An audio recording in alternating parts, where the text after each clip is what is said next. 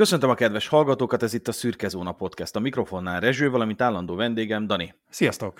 És itt van velünk még egy harmadik személy is, ő nem más, mint Pintér Bence, a Tiszta Szívvel a Városért Egyesület polgármester jelöltje a Győri Önkormányzati Választáson, mellesleg hivatásos újságíró és a science fiction közegben egy meghatározó szereplő. Üdvözlök mindenkit, és köszönöm a meghívást! Bencének a jelenlétét az indokolta, hogy volt egy kétrészes sorozatunk a belterjes irodalmi elitről, amelyre Bence egy spekulatív zónás cikkel reagált, és hát megbeszéltük, hogy az abban leírtakat, illetőleg a podcastünkben elhangzottakat esetleg összevethetnénk egy önálló epizód keretében, és erre kerítenénk most sort.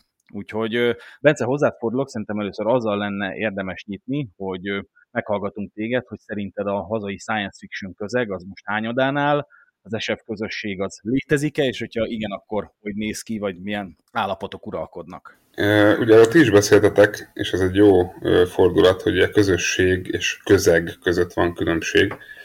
Közösség, nem tudom, hogy volt-e valaha itthon a fantasztikus műfajok körül, lehet, hogy volt. Én am, egy, egy olyan tíz, tíz éve foglalkozom vele valamennyire, és ugye kétezer-tizenöt végén indult el a Mandiner.sci-fi nevű, ugye akkor a Mandiner még nem kormánypárti lap volt, és ugye volt egy sci-fi aloldal, amit én találtam ki, meg én csináltam, és azóta foglalkozok vele ténylegesen behatóbban, mint, mint újságíró, meg mint ilyen ember, aki próbál dolgokat csinálni.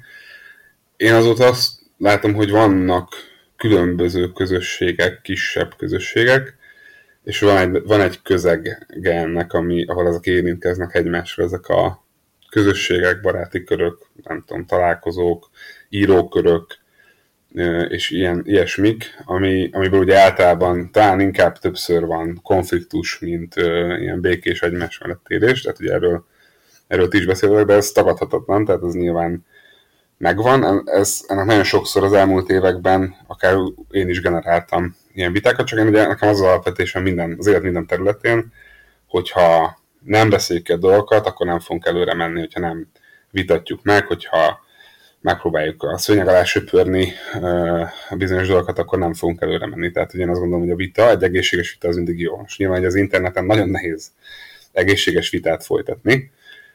Tehát ugye ez mindig majdnem mindig bebizonyosodott, hogy nem tudom, hogy volt-e értelme ezeknek. Biztos, hogy volt valamennyi, most már nagyon sokat gondolkoztam ezekben az elmúlt hetekben, amióta igyekeztük összehozni ezt a műsort, pont több dolog kapcsán, hogy a Galaktika ügyön, amiről ti is szót ejtettetek, meg ugye annak én voltam a, az elindítója, és az például nagyon fontos, hogy ez kiderült, de nem lett például nagyon eredménye, vagy nem lett semmiféle olyan kifutása, aminek szerintem lennie kellett volna, hogyha egy egészséges közösség működik.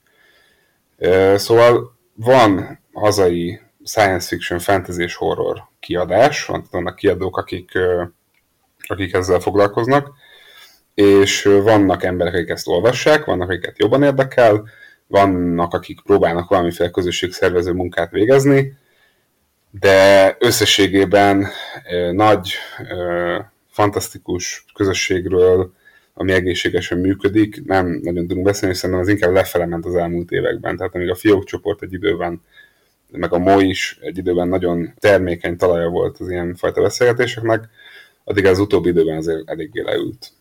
És én sem foglalkozok, én sem tudok olyan sokat foglalkozni, mint, mint eddig. Úgyhogy röviden ennyi. Az biztos, hogy a science fiction közeget azt azért jellemezte egyfajta klubhangulat, gondolom annak idején ez a kilencvenes évekre talán jellemzőbb lehetett volna, de hát az ugye egy másik világ volt, és szerintem a, a közösségnek a szétbomlása, vagy hát a közösségi értékeknek a tönkremenését szerintem az okozza, hogy a közösségi média az egy nagyon komoly szerepet kezdett ebben a dologban sajnos vállalni, és pont egy korábbi adásunkban beszéltünk, az előző adásunkban beszéltünk erről a Danival, hogy a közösségi média sajnos teljesen a visszájára fordult, tehát, hogy amit mondjuk az elmúlt, nem is tudom, tíz évben megígért a Facebook, hogy teljesen áthúzalozza a kapcsolattartást, meg a szociális viszonyokat, meg hát dinamikusabbá teszi, meg, meg különböző vívmányokat megígért, az gyakorlatilag teljesen a visszájára fordult, mert az a helyzet, hogy a, a közösségi médiában található komment szekció, tartom, hogy szerintem a legrosszabbat hozza ki az emberből,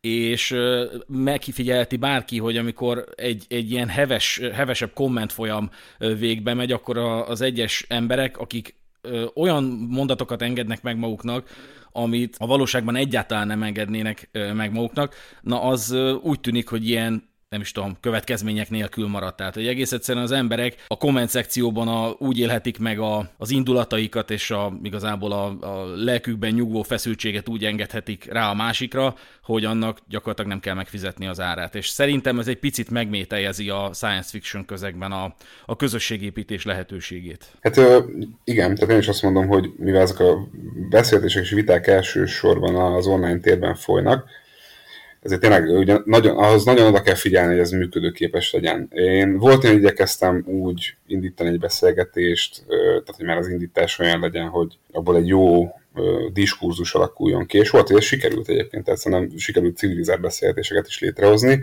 Ugye nyilván más az, amikor valamiféle érzelem, vagy ugye, vagy, vagy valami tám, olyan dologról van szó, amit valaki támadásként értékelhet, és ugye ezek azért gyakran ilyen történetek voltak. Mondjuk ugye a Zsoldos Péter díj kapcsán volt rendszeres, ö, rendszeres vita, amit természetesen az akkora szervező közösség értelemszerűen támadásként értelmezett, még ha akár építő jellegű is volt a dolog.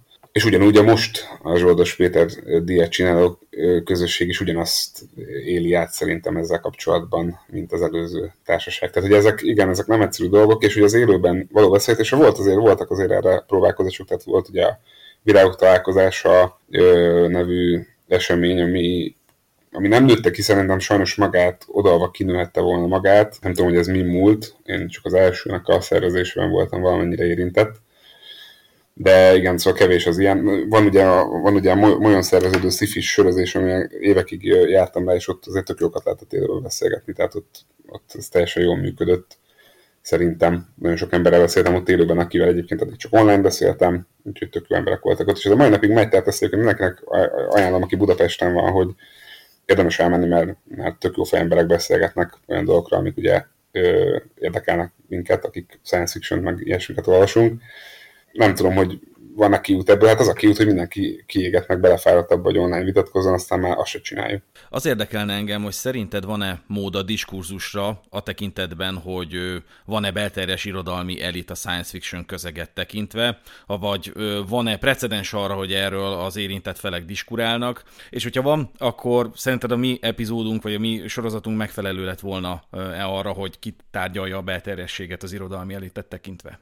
Hát ez egy bonyolult kérdés. Szerintem biztos, hogy van lehetőség diskurtusra. Nekem az volt a bajom, és ugye ezt le is írtam a, a, a hosszú posztban, amit írtam, hogy kevés bizonyítékot láttam arra, amit, amit elmondtatok. Tehát, hogy volt egy tézis, vagy van egy tézis, ami egyébként lehet, hogy, lehet, hogy mindenképpen egy olyan téma, amiről érdemes beszélni szerintem. Tehát, hogy már csak azért, mert hogyha van egy ilyen percepció, és az ugye egyértelmű, az egy tény, hogy van egy ilyen percepció sokakban, mert különben is elfoglalkoztatok volna ezzel. Csináltatok, egy, csináltatok volna róla egy teljes podcast, kettő podcast epizódot, tehát nyilván van egy ilyen percepció, tehát nyilván érdemes róla beszélni. Csak szerintem úgy érdemes róla beszélni, hogy, hogy tényeket rakunk egymásra, és megnézzük, mi az, amit lehet bizonyítani. Nekem ez ugye szakmából jön, mint újságíró, meg mint történész, mert én azt tanultam az egyetemen, hogy nem írok le olyat, nem mondok el olyat a közönségemnek, vagy a, a, a publikusan megjelenő dolgaimban, amit nem tudok bizonyítani, mert annak ugye az lesz a vége, nekem a bíróságon kell akkor bizonyítanom egy, egy másik, sokkal szigorúbb közegben, amire van is példa egyébként, hogy, hogy ezzel meg kell küzdeni a bíróságon.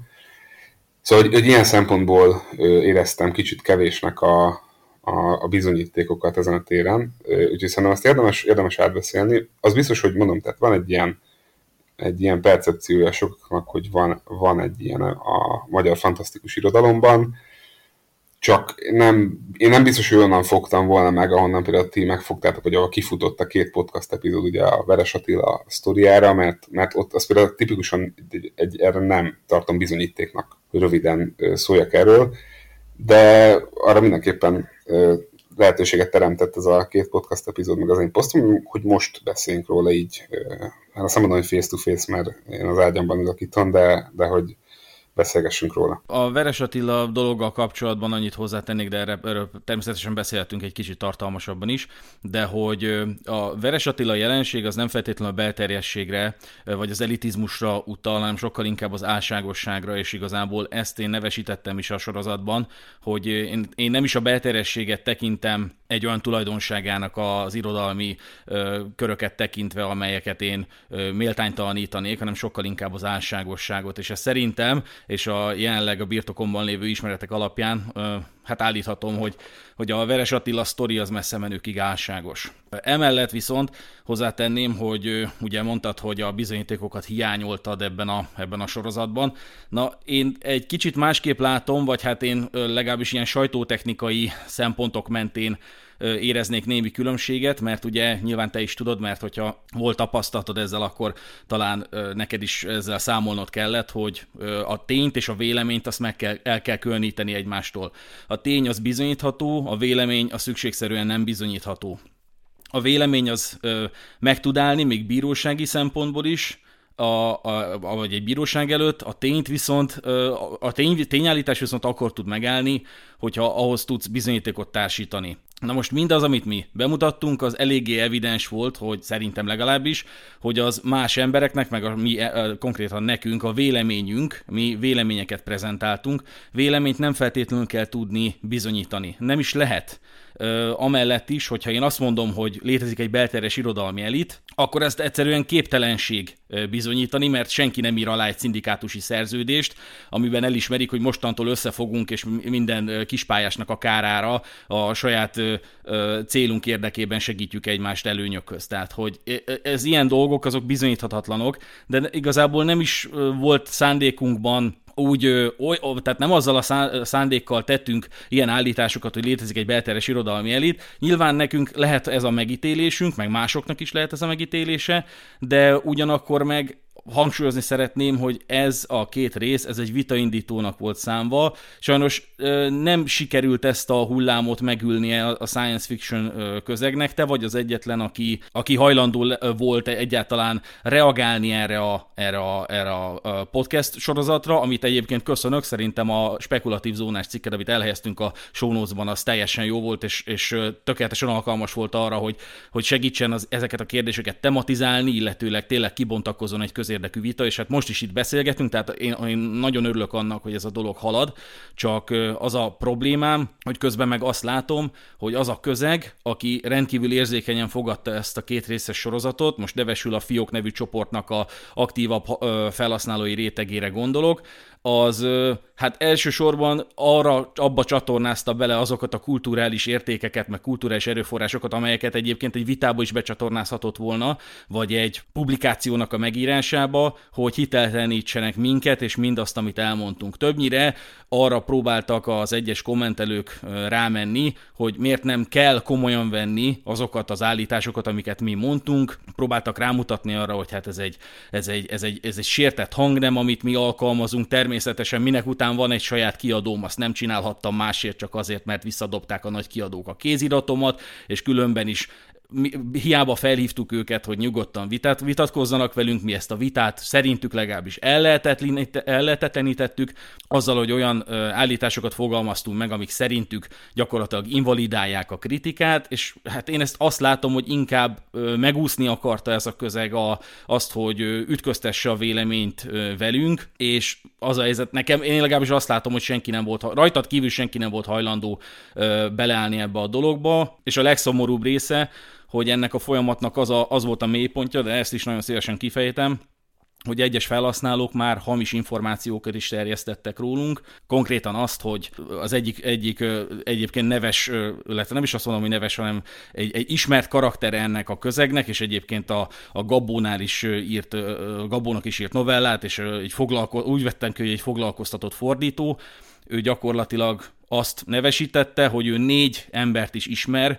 aki jelentkezett a podcastbe, és én válaszra sem méltattam. Na most ez elég nagy kummantás, tekintettel arra, hogy csak decemberben két vendéges adásunk volt. Folyamatosan egyeztetünk a hallgatókkal, annak érdekében, hogy minél jobban bevonjuk őket a műsorszerkesztésbe. Egy epizódban, konkrétan a századik epizód után volt egy szürke állomány epizódunk, ahol vállaltam is, hogy nekem az az elképzelésem, hogy ez egy ilyen közös sztori legyen, tehát hogy én egész végig nagyon-nagyon figyelek arra, hogy az, aki szeretne jönni az adásba, az megkapja ezt, erre a lehetőséget. Ennek ellenére a, a, a sértett science fiction közeg úgy próbál minket hitelteleníteni, hogy egy hamis információt kezd el rólunk terjeszteni, hogy hiába akarnak jönni az emberek a podcastünkbe vendégnek, egyszerűen nem válaszolok rá, ami nettó hazugság. Igen, egyébként én is így látom, hogy most pont ránéztem, és gyakorlatilag négyszáz kommentnél tartunk, és elég vicces, hogy most már ez több mint egy hónapja történt, de még mindig ott van a top posztok között ez az egész. Tehát valamit elindított, de tényleg nekem is az volt az érzésem,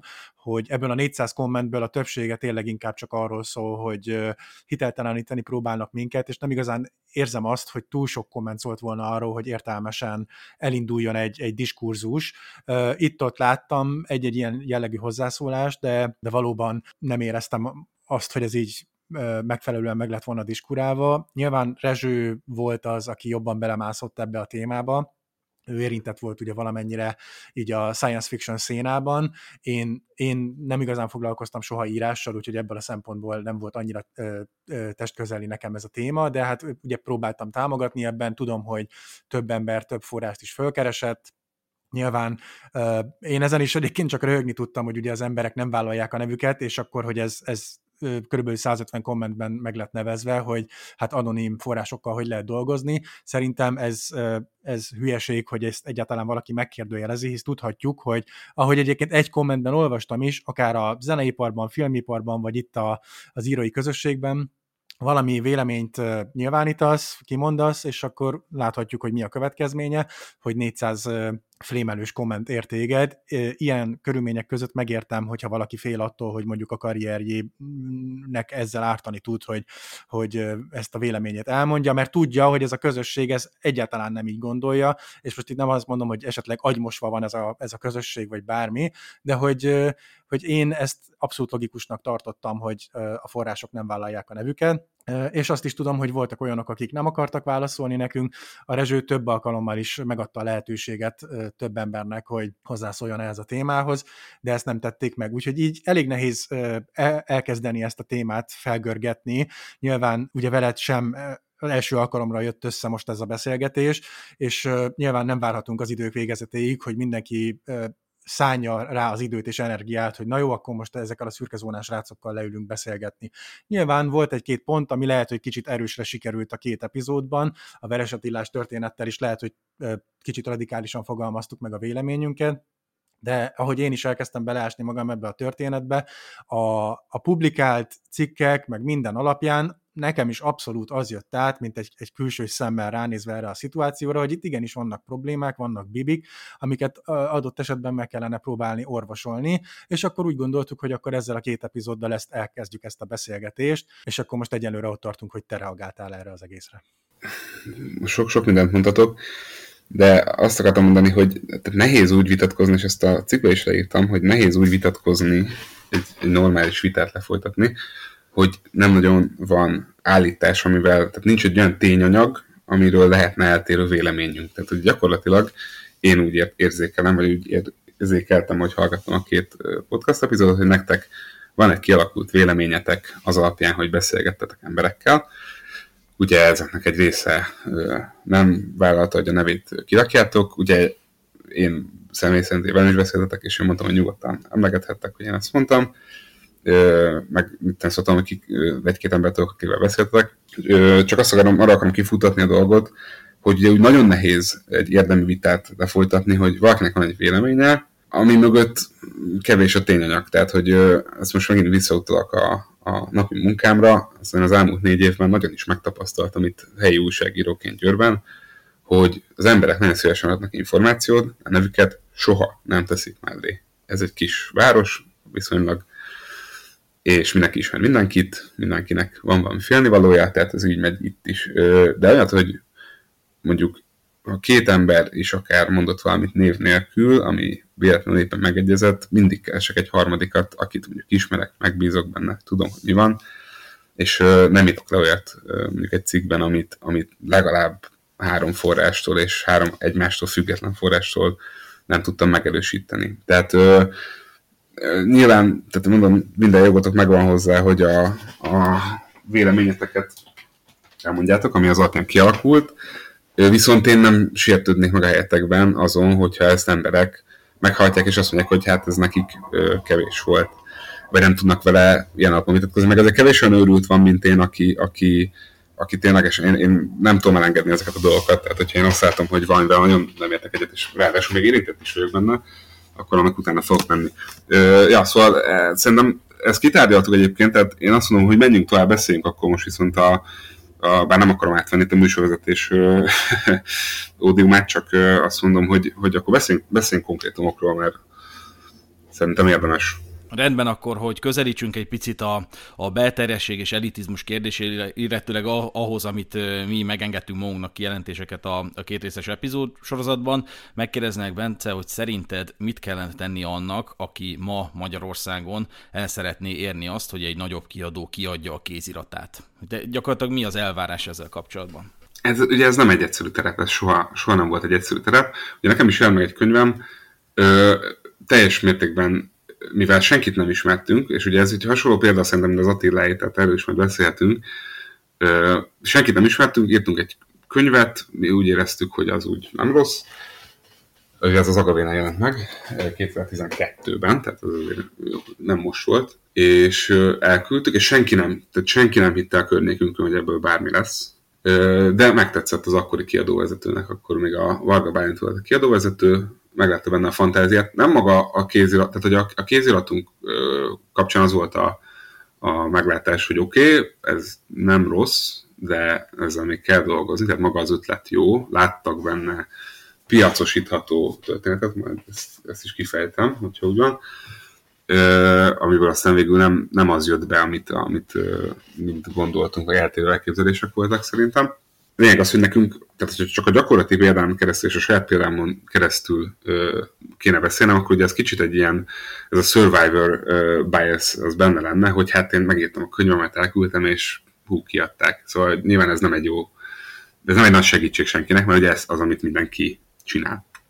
Ö, szóval azt gondolom, hogy annyiban nyilván van ö, igazságotok, hogyha valaki, és ez, ez az irodalra, és az, valószínűleg az összes művészeti közegre, meg az összes közegre, ezt ti is kifejtettétek, igaz, hogy nyilván, ha valaki valamilyen szinten bedolgozza magát a, egy adott körbe, szerintem a szép irodalomra még hatványozottabban igaz ez, mint a bármelyik zsáner irodalmi részre, de hogyha valaki ismerté teszi magát, mert mit tudom én, blogol, vagy eljár az eseményekre, meg mit tudom én, és ugye nyilván vannak, vannak beltérés körök, ezt szerintem ki lehet így mondani, a, a nagy irodalomban, a science fiction irodalomban nem vagyok biztos benne, hogy ez ennyire egyértelműen kimondható, vagy ilyen nagyon lehatárolható lenne, de nyilván itt is vannak emberek és különböző emberi körök, akik jobban ismerik egymást, mint másokat, tehát hogy ez így van.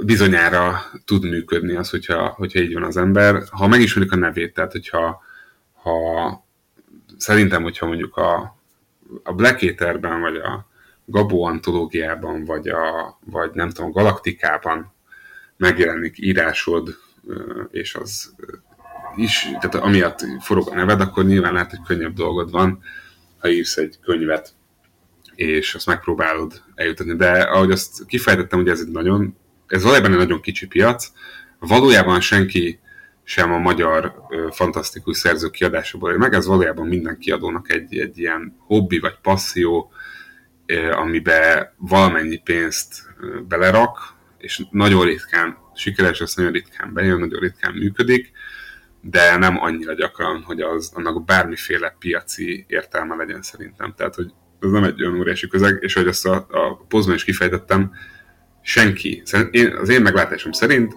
tehát a magyar fantasztikus könyvkiadásban szerintem senki sem a könyvkiadásból él, tehát nem a fantasztikus könyvek kiadásából, és ezen belül még egy sokkal kisebb szelet a magyar szerző. Tehát ez mindenkinek csak hobbi és passzió, ezért aztán különösen nehezített terep megjelenni egy regényednek. Vagy nagyon jónak kell lennie, vagy valami, tehát hogy, hogy tényleg nem egyszerű. Tehát nem azt mondom, hogy ez egy egyszerű sztori, de nem is lehetetlen szerintem. Úgyhogy az én tanácsom az, hogy nyilván, amit mindig mindenki mond, hogy olvasni, olvasni, olvasni, szerintem ez nagyon fontos. Ugye a Fantasztikus Kéziratok Éjszakája felmerült a podcaston, meg az én posztomban is, ugye voltam zsűri. Én mindig ezt mondtam, hogy, hogy nyilván rengeteget kell olvasni, mert nagyon sokszor az ember olyan dologgal találkozik, ami, ami nem az a baj, hogy, hogy nem, nem újszerű, vagy ilyesmi, de azért a fantasztikumban az egyik legfontosabb dolog az, hogy, hogy az ötlet, a világépítés, ami az ötleten alapul, abban legyen valami újszerű. Nyilván már nagyon sok mindent leírtak, és nagyon nehéz ez is, de mindig meg lehet csavarni. Ott is volt egy csomó olyan novella, amire azt mondtam, hogy hú, ebbe volt valami izgalmas, ebbe volt valami érdekes.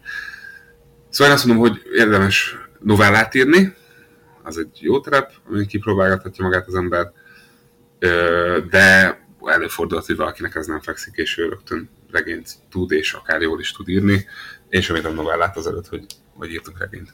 És szerinted milyen szempontok játszanak szerepet egy kéziratnak a kiválasztásakor? Hogy mondjuk valaki elmegy egy nagy kiadóhoz, benyújtja a novelláit, meg benyújtja az önéletrajzát, meg a, ugye a kísérőlevelet, hogy hát szeretném, érdekel, érdekelne, hogy van-e lehetőség arra, hogy a kiadó kiadja az írásomat.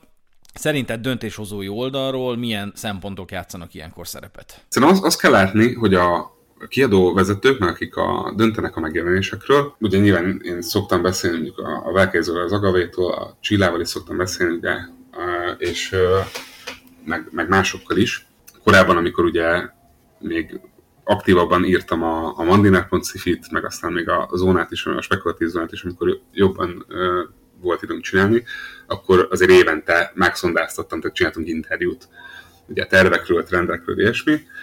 És a, a, tehát azt kell látni, hogy, hogy ezek a kiadóvezetők, ők ugye nem csak a hazai piacon nézelődnek, hanem ők ugye az angol száz piacot követik, milyen trendek vannak, milyen ö, ö, könyvekből lesz sorozat, film, ö, milyen kéziratok forognak. Mert ugye ezek a kéziratok, mondjuk, ami megjelent most idén a, a Pióca című könyv az Agavénál, annak a kézirata már két éve, tehát azt már két éve olvastam mondjuk a kiadó, ö, és akkor, tehát ezek, ezek forognak ezek a dolgok, és minden ilyen trendet követnek. Tehát amit figyelni fog egy magyar szerzőn és a kiadó, az az, hogy hova tudja a saját portfóliójában, amit, amit nyilván előre egy-két évre építget, mert megveszi a jogot, amíg az lefordítódik, amíg, amíg az elhelyeződik ugye a megjelenési sorrendben, az azért az egy-két év általában van, vannak kivételek, de hogy, hogy nyilván ez egy tervezés eredménye, és akkor szerintem az egyik dolog, amit mindenképpen megnéznek, hogy ebbe, és ugye elsősorban külföldi szerzőket adnak ki ezek a kiadók, ebbe a tervbe, vagy ebbe a portfólióba hova illeszthető-e, beilleszthető-e. Ez egyik dolog. A másik nyilván a szövegminősége. Mennyire jó, mennyit kell dolgozni vele, tehát a, ugye a Szivarhajó utolsó útjával, mi könyvünk volt, reklámhelye, bocsánat,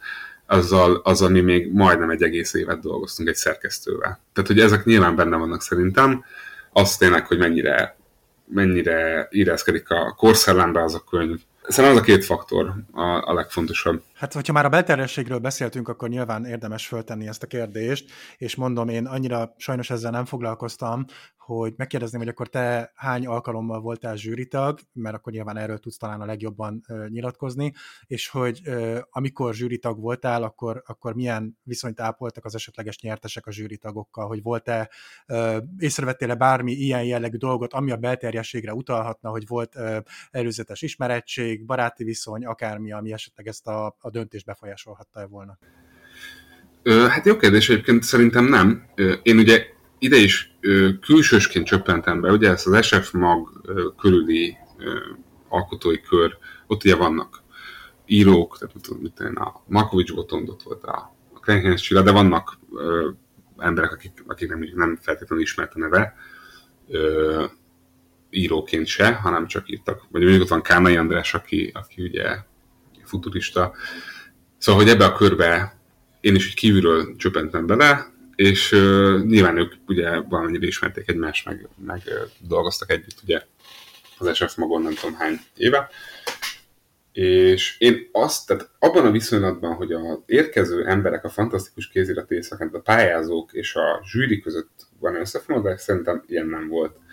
Voltak nyilván, akik visszatérő emberek voltak, tehát akik már tavaly is jöttek, tehát ismerték ö, valamennyire egymást, de nem láttam ilyet. Azt, azt tudom elmondani egyébként, tehát ami tényleg nagyon érdekes volt itt is, meg amikor csináltunk mi egyszer egy novella pályázatot az azonnali pont hu-nál az é u ö, évfordulójára, ugye azzal a felütéssel, hogy kétezer-ötvenhétben mi lesz az é u-val, tehát hogy erről vártunk sci-fi novellákat, meg ugye a spekulatív zónánál is csináltunk ott egy zárt körű pályázatot szintén novellákra, tehát volt egy időszak, amikor nagyon sok friss novellát olvastam, és tehát főleg az é u-s pályázatnál láttam, szóval egy teljesen nyílt pályázatot bárki küldhetett rá írás, és be is esett száz akárhány, nagyon sok írás volt, és nagyon-nagyon kevés volt abból, ami, ami ténylegesen jó lett volna. Tehát, hogy abból nagyon nehéz lett volna például egy könyv antológiát összerakni mondjuk tizenöt novellával, pedig mondom, volt százötven novella, most csak mondtam egy számot, de valami ilyesmi tartományban mozgott. Tehát, hogy ez tényleg nem egy egyszerű műfaj, és, de én azt láttam, és ugye ezt a Fantasztikus Kéziratok Éjszakája kapcsán nem tudom, hogy leírtam-e végül a posztban, hogy ez egy, ez egy ilyen szóval hasznos rendezvény volt, hogy az, aki írásra adja a fejét, az ugye nagyjából ezekkel a figurákkal fog találkozni, mint amik a zsűriben vannak. Tehát ott vannak mondjuk ugye irodalmi szerkesztők, akik mondjuk a kiadónál dolgoznak, ott vannak írók, akik ugye hasonló cipőben jártak mondjuk korábban, ott van mondjuk egy újságíró mindén, aki majd írni fog a könyvről, tehát hogy mind-mind olyan ember, aki, aki olyan ember típus, akikkel a, a pályázók, hogyha tényleg megjelenik novellájuk, regényük, akkor fog találkozni, és ö, hasonló jellegű véleményeket fog kapni. Tehát ez nem feltétlenül az, hogy valakinek tetszik-e vagy nem a novella. Tehát ezért sokszor előfordul szerintem, hogy mondjuk nekem nem tetszik egy novella, de mondjuk azt mondom, hogy egyébként tök jól van megírva, én is van. Olyan is van, hogy hú, nagyon, volt olyan, emlékszem, volt, egy, volt egy, egy, egy, egy fiatal lány, akinek volt egy nagyon jó hangulatú novella, nagyon jó volt a hangulat, nagyon jó volt valamiben, nagyon megfogott, hogy egyszerűen ö, izgalmas volt, ami, ami történt benne, de közben valami nem volt jó vele, nem volt jó megírva, valami nem volt jó. És akkor azt próbáltam vele átbeszélni ugye azon az alkalommal, hogy akkor mi lehet az, ami miért nekem nem tetszett, vagy mi az, ami miatt nekem tetszik, és mi az, ami, ami miatt valamiért mégsem működött, mert hát, ha ez valami segítséget ad. Tehát szerintem ilyen szempontból a Kézirat éjszaka egy jó rendezvény volt, és nem sok ilyen pályázat volt már akkor sem, és most talán az aranymosás sem működik, a Kézirat éjszaka sem működik, és, és hát a, a Blackhéternek a pályázatai vannak, a, amikor vannak a, a Gabónak ugye a pályázata van, meg nyilván akadnak még egyéb pályázatok is, de egy ilyen jellegű tehetséggondozás, mint ami mondjuk az aranymosás, vagy ami mondjuk a Kézirat éjszaka, az, az szerintem nem nagyon van, és akkor visszatérve az eredeti kérdésre, az, hogy a győztesek és a, a zsűri között ilyen lett volna, az, az tényleg arra én egyáltalán semmilyen utalást, hogy jelet nem láttam, de hát nyilván nem tudom egyébként ezt, hogy ki kivel van ismertségben, mert én sem a legjobb barátja voltam ott mindenkinek, tehát ez bármi, bármikor lehet, de nem láttam erre utoléreket. Én ezt azért kérdeztem, mert egyébként ugye a Veres Attilánál is kiderült, hogy amit ő prezentál a cikkekben, az nem ö, teljesen fedi a valóságot, és ugye egy olyan történet jön át a cikkek alapján, ami tényleg egy ilyen abszolút sikertörténet, hogy hát ő írogatott, és akkor úgy döntött, hogy hát az Agávénak a, a felhozatala az, ami számára szimpatikus, és hogy olyan novellákat ad ki az Agávé, ami, ami szerinte úgy valamennyire közelebb áll az ő stílusához, és akkor ezért ő fölkereste az Agávét, gyakorlatilag egy semmivel, majdnem, hogy egy pitch-el megkereste őket, ők rábólintottak, ami valljuk be őszintén elég furcsán hangzik, és tényleg egy ilyen hamis dologként, hamis dolognak tűnik. És, de ez nem így volt, ezt azért majd, majd kifejtem, csak most jelzem, de mondja. Ezt mondom, hogy cikkekben ezt olvastam. Én nem feltétlenül Velkei Zoltánnal ápolt baráti kapcsolatot, de hogy azért már volt, volt kapcsolata az Agávéval, és ez úgy, úgy számomra, ez úgy egy picit el volt hallgatva, és számomra ettől egy picit olyan hamis sikertörténet lett az egész, és ezért kérdeztem, hogy a te tapasztalataid, a te tapasztalataid alapján itt a Fantasztikus Kéziratok Éjszakájánál lehetett-e valami hasonló, ezért érdekelt. Na, szóval, hogy oké, okay, tehát a, a, amennyire én az Attila regénynek a kiadás sztoriát tudom, én úgy tudom, hogy ő a novelláival kereste meg a kiadót, és ugyanaz, azért, tehát én azért tudom ezt, nem tartom, nem tartom science fictionnek ezt a történetet, hogy így fogalmazzak, mert ugyanígy csináltam én is. kétezer-tizenegyben írtam egy, én egy regényt írtam, tehát az kész volt ez a regény, a, Attilát meg kész voltak a novellái, Azt elküldtem a nekem legszimpatikusabb kérdőnek, és csak az Agavénak, nem ismertem az ég egyet a világon senkit az Agavénak, és lett belőle valami. És úgy, az Attilánál is ez a sztori, elküldte a novelláit, arra, mint az imént kifejtettem, tehát ez egy hobbi, meg egy passzióját kiadni itthon fantasztikus kiadónak, azok azt mondták, hogy hát novellát meg aztán kifejezetten akkor még főleg most, mert azért jobban működik ez a dolog itthon, tehát ugye nyilván van több novellás kötet, meg antológia, de ez akkor még nem nagyon volt jellemző magyar szerzőknél, hogy ez piacképes hogyan, és akkor arra volt ugye az a mondás, hogy akkor legyen ez a regény, amiről nem tudom, szintén szó esett, hogy akkor ezt írja meg. Tehát, hogy én ezt nem tartom annyira furcsának. Gondolom, azt a regényt utána elolvasták, aztán utána döntöttek róla, hogy ez jó vagy nem. Én ebben nem látok olyan óriási álságos dolgot, de lehet, hogy tehát nem tudom. Akkor elmondom, hogy mi a helyzet. A, na, tehát az igazsághoz hozzá tartozik, hogy a korábbi két részes sorozatunk után engem a Velkei Zoltán felkeresett, és az igazsághoz az is hozzá tartozik, hogy eléggé korrekt volt, eléggé higgadtan beszélt nekem, és gyakorlatilag amit úgy ítélt, hogy nyitott kérdés maradt, vagy nem feltétlenül egyezik meg a, a valósággal az, amit a, a podcastben mondtunk, azt tulajdonképpen korrigálta felém. Na most ugye azzal kellene nyitni, hogy a nyilvánosság az mit tapasztalt a Veres Attila sikertörténetből.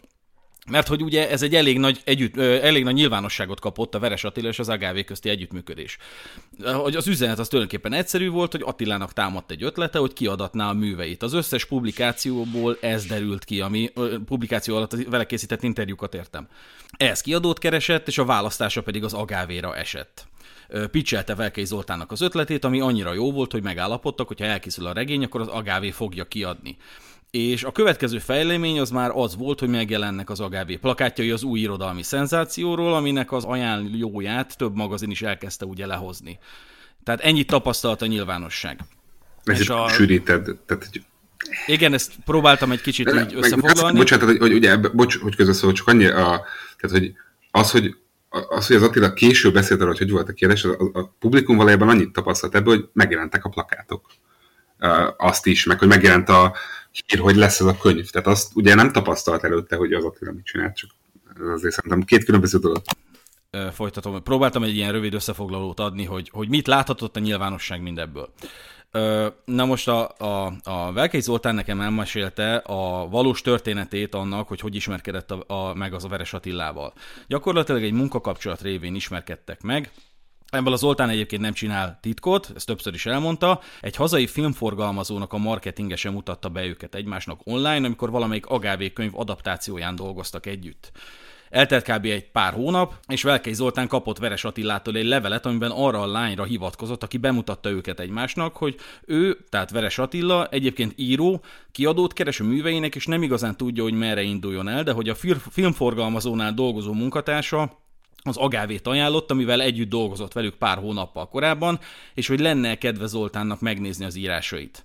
És akkor a, ekkor a Velkei Zoltán megnézte a, a novelláit, ami a, a később az éjféli iskolák novelláinak a jelentős része volt, kb. tizenöt novellából talán nyolc vagy kilenc már létezett ekkor, elolvasták, és idézve a Velkei Zoltán majdnem lefosták a bokájukat, hogy, hogy hol volt ez az ember eddig, tehát nekem meggyőző volt a Velkei Zoltánnak ez az érve, hogy annyira nagyon tetszett nekik a, a Veres Attilának az írása, hogy nem is volt kérdés, hogy a Veres Attilának a munkásságát azt gondozni kell, azt ki kell adni.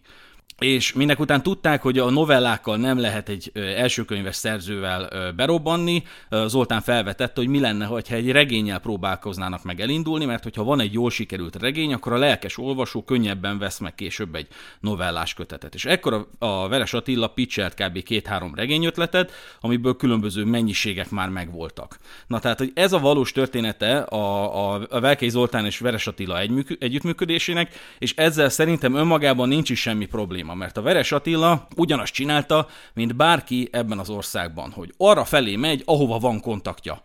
Mindenki ezt csinálja, mindenki ott próbálkozik, ahova van ismerőse.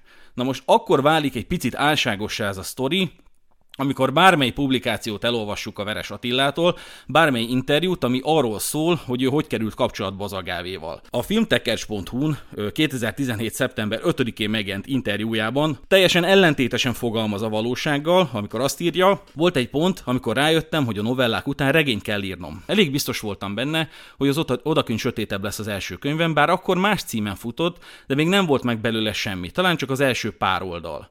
Addig nem akartam elkezdeni, amíg nincs mögötte kiadó, mert ekkora szöveget nem írok fióknak. Ismerőseim nem voltak az irodalmi életben, úgy kezeltem a dolgot, mintha egy filmes projekt lenne. Azért az Agávé volt az egyetlen opcióm, mert náluk van Miéville, Vandermeer, Dick és Gibson is. Nagyobb volt az esélye, hogy érdekli őket egy csápos vird, mint egy szépirodalmi vagy straight es ef kiadót. Emellett én konkrétan náluk akartam írni, mert több kedvenc írómat is ők gondozzák magyarul, és nagyon tiszteltem őket mindig is. Elküldtem nekik a novelláimat, egy önéletrajzot és a regény néhány oldalas szinopszisát. Ebben nagy vonalakban leírtam a sztorit az elejétől a végéig, tehát nem az volt benne, hogy vannak csápos izék, aztán majd kitalálok valamit, hanem úgy ért véget a szinopszis, ahogy most a regény véget ér. A novellákat írás mintának küldtem. Ezt nem olvasom most tovább, de elhelyeztem a show notes-ban. Na most, amit én problémásnak látok, mint mondtam, az álságosság. Azt látom, hogy van egy valós történet, hogy hogy ismerkedtek meg a, a, ezek a felek, ö, amit a Velkei Zoltán vállal, a Veres Attila viszont úgy néz ki, hogy nem vállal, mert a valósággal teljesen ellentétes történetet mesél el erről az együttműködésről, és elismerem, hogy a Velkei Zoltánnak nem dolga ellenőrizni, hogy mit nyilatkozik a Veres Attila. De a Veres Attilának az interjúiból egy olyan történet bontakozik ki, hogy ő gyakorlatilag hát semmi ismerőse nem volt ebben a körben, és igazából csak keresett egy, egy kiadót az ötletének, és hogyha valaki kap, valakitől kap egy ajánlatot, akkor elkezdi megírni. Az első típje az Agávé volt, meg is indokolta, hogy miért, majd amikor kapott egy ajánlatot, akkor elkezdte írni. De nem ez a valóság. Az a valóság, hogy volt egy munkakapcsolat köztük, és a Velkei Zoltánnal azért próbálkozott, mert oda volt kontaktja. Nem, nem tudom elképzelni, hogy ebben mit látunk problémaként. Tehát igen, ahogy te is mondod, nyilván, ha valamit el szeretnék érni, és ismerünk valakit, akkor ö, megkeressük vele. Aztán szerintem tíz esetből mondjuk kilencszer azt mondja valaki, hogy nem, tehát mit tudom én, tehát ez öfot valamikor megműködik a dolog. Az a probléma szerintem, hogy nem a valóságot nyilatkozza. De, de én, én nem látok a kettő között olyan óriási feszülő ellentétet. Tehát, hogy hol van itt az óriási ellentét? Tehát az, hogy ugyanarról, ugyanarról van szó. Tehát, hogy volt, volt egy ötletei, keresett kiadót, és amikor bejutott, hogy kiadót keressen, akkor azt a kiadót kereste meg, amiről tudta, hogy létezik, ismerte a műveiket, meg volt is ráadásul még egy telefonszál, vagy egy e-mail címet el tudott kérni, meg egyszer bemutatták valakinek. Tehát, hogy én ebben azért olyan óriási korrupciót, hogy így fogalmazzak, nem látok, ami miatt farkast kéne kiártani. Na, tehát nekem az lenne az álláspontom, hogy egy közszereplő a siker történetéről leginkább az igazat kellene, hogy elmondja. De miért nem Szerintem... igaz, amit az Attila mond? Én ezt nem értem, hogy mi a nem igaz benne. De azt mondtad, hogy volt egy ismerőse, aki, oké, okay, és tehát, hogy az most, hogy kitől volt, meg egy e-mail cím, vagy, vagy hogy mikor bemutattak, száz embernek mutatnak be minden hónapban, és lehet, hogy valakit egyszer még meg fog keresni, és lehet, hogy nem fog utána eszembe jutni, hogy jaj, ki is mutatott be neki fél évvel ezelőtt, tehát hogy ebben nem érzek olyan vészes problémákat. Abban nincs probléma, hogy ismerősei voltak az Agávéhoz, ezért fordult hozzájuk, majd azt nyilatkozza később, hogy nem voltak ismerősei az irodalmi életben, és azért fordult az Agávéhoz, mert azt tekintette a legmegfelelőbbnek a munkássága szempontjából. Hát fi, nem voltak ismerősei az irodalmi életben, mert volt egy kollégája a filmes életben, akinek volt, aki dolgozott együtt valamire az Agavéval egyszer, azért nem ugyanaz, mint hogy eljárok sörözni a, a fél Agava kiadóval. Itt, itt, itt, itt, itt kicsit olyan dolgot próbálok szerintem beállítani problémásnak, ami, ami valójában egy nagyon triviális mindennapi dolog. Szerintem ezzel az a probléma, hogy most itt, ha kicsit kijebb lépünk egy pár lépéssel, és nem feltétlenül csak a irodalmi közegre gondolunk, de tényleg akármilyen másik szakmában, karrierben nem gondolod, hogy előny az, hogyha neked van kapcsolatod. Most én azt értem, hogy nem feltétlenül a Velkei Zoltánnal sörözött jobbra-balra minden héten kétszer, de ettől függetlenül a közönségnek és a feltörekvő íróknak egy olyan képet adott, hogy gyakorlatilag ő egy ilyen százezerből egy e, volt, akinek ez így összejött, hogy hát igen, én, én bejelentkeztem, pitcheltem valamit, azt mondták, hogy tök jó, írjam meg, és akkor utána gyakorlatilag kapom a plakátokat, meg a interjúkat, meg a cikkeket, Szerintem sokkal transzparensebb lett volna, hogyha felvállalja azt, hogy neki volt ismerettsége ezen a helyen, még akkor is, hogyha second hand, mert szerintem ez hozzátartozik ahhoz, hogy, hogy valaki korrekten és, és átláthatóan közölje a történetét, és ne egy hamis képet, egy görbe tükröt mutasson azoknak az embereknek, akik szintén írók szeretnének lenni. De figyeljetek, tehát, hogy most egy kicsit szerintem, hogy rossz oldalról fogjuk meg ezt a dolgot. Tehát, hogyha nem lett volna jó, amit az Attila írt, akkor nem jelent volna meg a könyve, nem jelent volna meg a, a regény, nem jelent volna meg a novella, hogyha, mivel mondom, magyar szerzőt akkor fog kiadni egy magyar kiadó, hogyha abban azt látja, hogy ez tényleg annyira jó, hogy nem engedhetjük el, akkor fogja kiadni. Lehet a Velkei Zoli legjobb barátja megírja a élete könyvét, de az szar, akkor nem fogja kiadni. Tehát hogy ez, ez, az, a, az, a, az a helyzet, hogy ez, szerintem megint ott tartunk, hogy ez a, a boncolgathatjuk, hogy volt-e ismertsége az Attilának az Agavéhoz. Szerintem az, hogy volt egy kollégája, aki egyszer bemutatta a Velkei Zolinak, és együtt dolgoztak x hónappal azelőtt, és x hónappal később az Attila oda küldte a kéziratát. Ez, ez nem az a szint, amin én azt mondom, hogy... És akkor ezért adták ki a könyvét. Tehát nem az, hogy... hogy tehát nem, nem ugyanaz a szint, hogy vannak olyan kiadók, amik úgy működnek Magyarországon a fantasztikus színában is, hogyha te gyakorlatilag magánkiadóként működik, az ugye megint egy másik, az egy harmadik fajta kapcsolat, tehát ott meg nem az van, hogy... Tehát ott nyilván lefizet egy bizonyos pénzt, hogy megjelenjen a könyve, de úgy néz ki, minthogyha a hagyományos kiadásban jelent volna, meg ilyen is van a magyar piacon. Az szerintem például sokkal problémásabb, mint az, hogy, tehát, hogy én ebben nem, nem látom, főleg azért nem, mert tehát egyrészt a maga a produktum azért azt, aki a kiadó, mert jónak tartotta, és ezt mindig hozzáteszem, hogy szerintem ez olyan fontos megjegyezni, ezt a podcastban nem hangsúlyoztátok annyira, de hogy ugye arra, hogy a, az Attila munkája minőségi, és ezt sokan gondolják, így van, ez egy két erős bizonyítékunk. Az egyik az, hogy egy, egy rendes amerikai horror kiadó elolvast, és azt mondta, hogy mi ezt ki szeretnénk adni. Piaci kockázatot vállalunk az amerikai piacon, és ki fogjuk adni, és aztán ezt a könyvet jelölték egy elég neves díjra. Tehát, hogy magára a minőségéről, amiről szintén szó esett, hogy oké, okay, erről mindenkinek meg lett a véleménye, tehát lehet azt mondani, hogy az Odakint sötétebb nem egy óregény, ez mindenkinek joga van, hogy ezt elmondja, de hogy azt, arra, hogy az Attila ö, sikere az egy valódi dolog, az egy organikus dolog, annak az az alapja, hogy amit ír, az jó, én is ezt gondolom, és ezt sem rejtem vék alá, erről is beszéltünk, mert sokat beszéltek róla a két podcastadásban, de hogy, tehát az, hogy a, a, az, amit alkot, az nagyon sokak szerint egy kiemelkedő ö, életmű kezd lenni.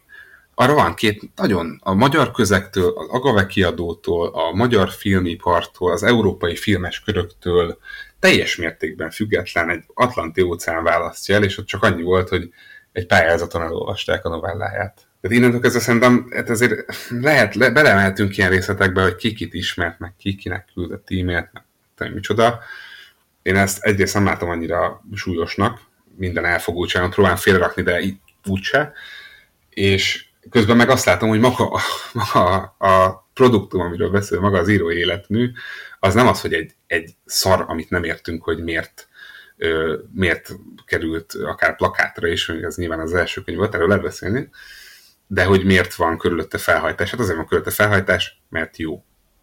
És ugye nyilván arról, arról lehet beszélni, hogy hogy lehet egy kezdőírónak bejutni ide, de az első lépés akkor a kezdőírónak az, hogy írjon jót, írjon kiemelkedőt. Ugye nyilván ez a legnehezebb. Na most az elfogultságod miatt én nem várnám el teljes mértékben azt, hogy erre ilyen formában reagálj. Beszéltünk arról is, hogy általánosságban a sikeresebb íróknak mi a felelősségük, de nekem az az álláspontom, és ezt nyilván a science fiction közegből érkező hallgatói nem tudhatják, de csináltunk már adást a hamis sikertörténetekről, és az nekem egyébként egy szívügyem, hogy a mai világban, de soha nem volt egyébként tolerált az, vagy én nem tekintem tolerálhatónak azt, hogy egy sikeres ember meghamisítja a saját sikertörténetét.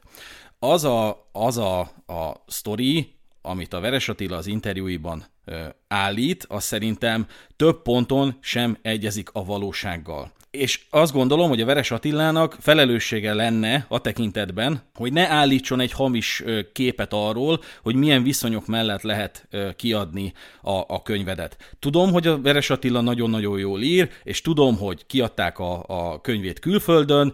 Ez ter- szerintem minden googlizni képes hallgató tisztába tud kerülni ezzel az információval, de én a sikertörténetének a kezdeti szakaszáról próbálnék beszélni, nevesül arról, hogy ő az interjúiban azt állítja, hogy totál a semmiből érkezett ebbe a közegbe, gyakorlatilag megversenyeztette a, a kiadókat, mert hiszen annyira jól ír, hogy hát neki csak egy ötletet kell bedobnia az Agávénak, mert hiszen azt választotta, és igazából kap egy, egy ajánlatot az Odakint sötétebbre, holott te magad is tudod, meg hát le is írtad a cikkedben, hogy az Attila nem az Odakint sötétebbel nyitotta az Agávé felé, hanem a novelláival, de ez is ö, ellentétes az ő nyilatkozataiban, és én azt gondolom, hogy az, annak a, tehát abszolút nem irigylem el a sikereit, hajrá, nagyon jó, nagyon örülök neki, de arra a körre, aki, vagy arra a rétegre, aki be akar lépni az irodalmi szférába úgy, hogy esetleg mondjuk ö, megpróbálná ismételni azt a sikertörténetet, amit az Attila kitermelt,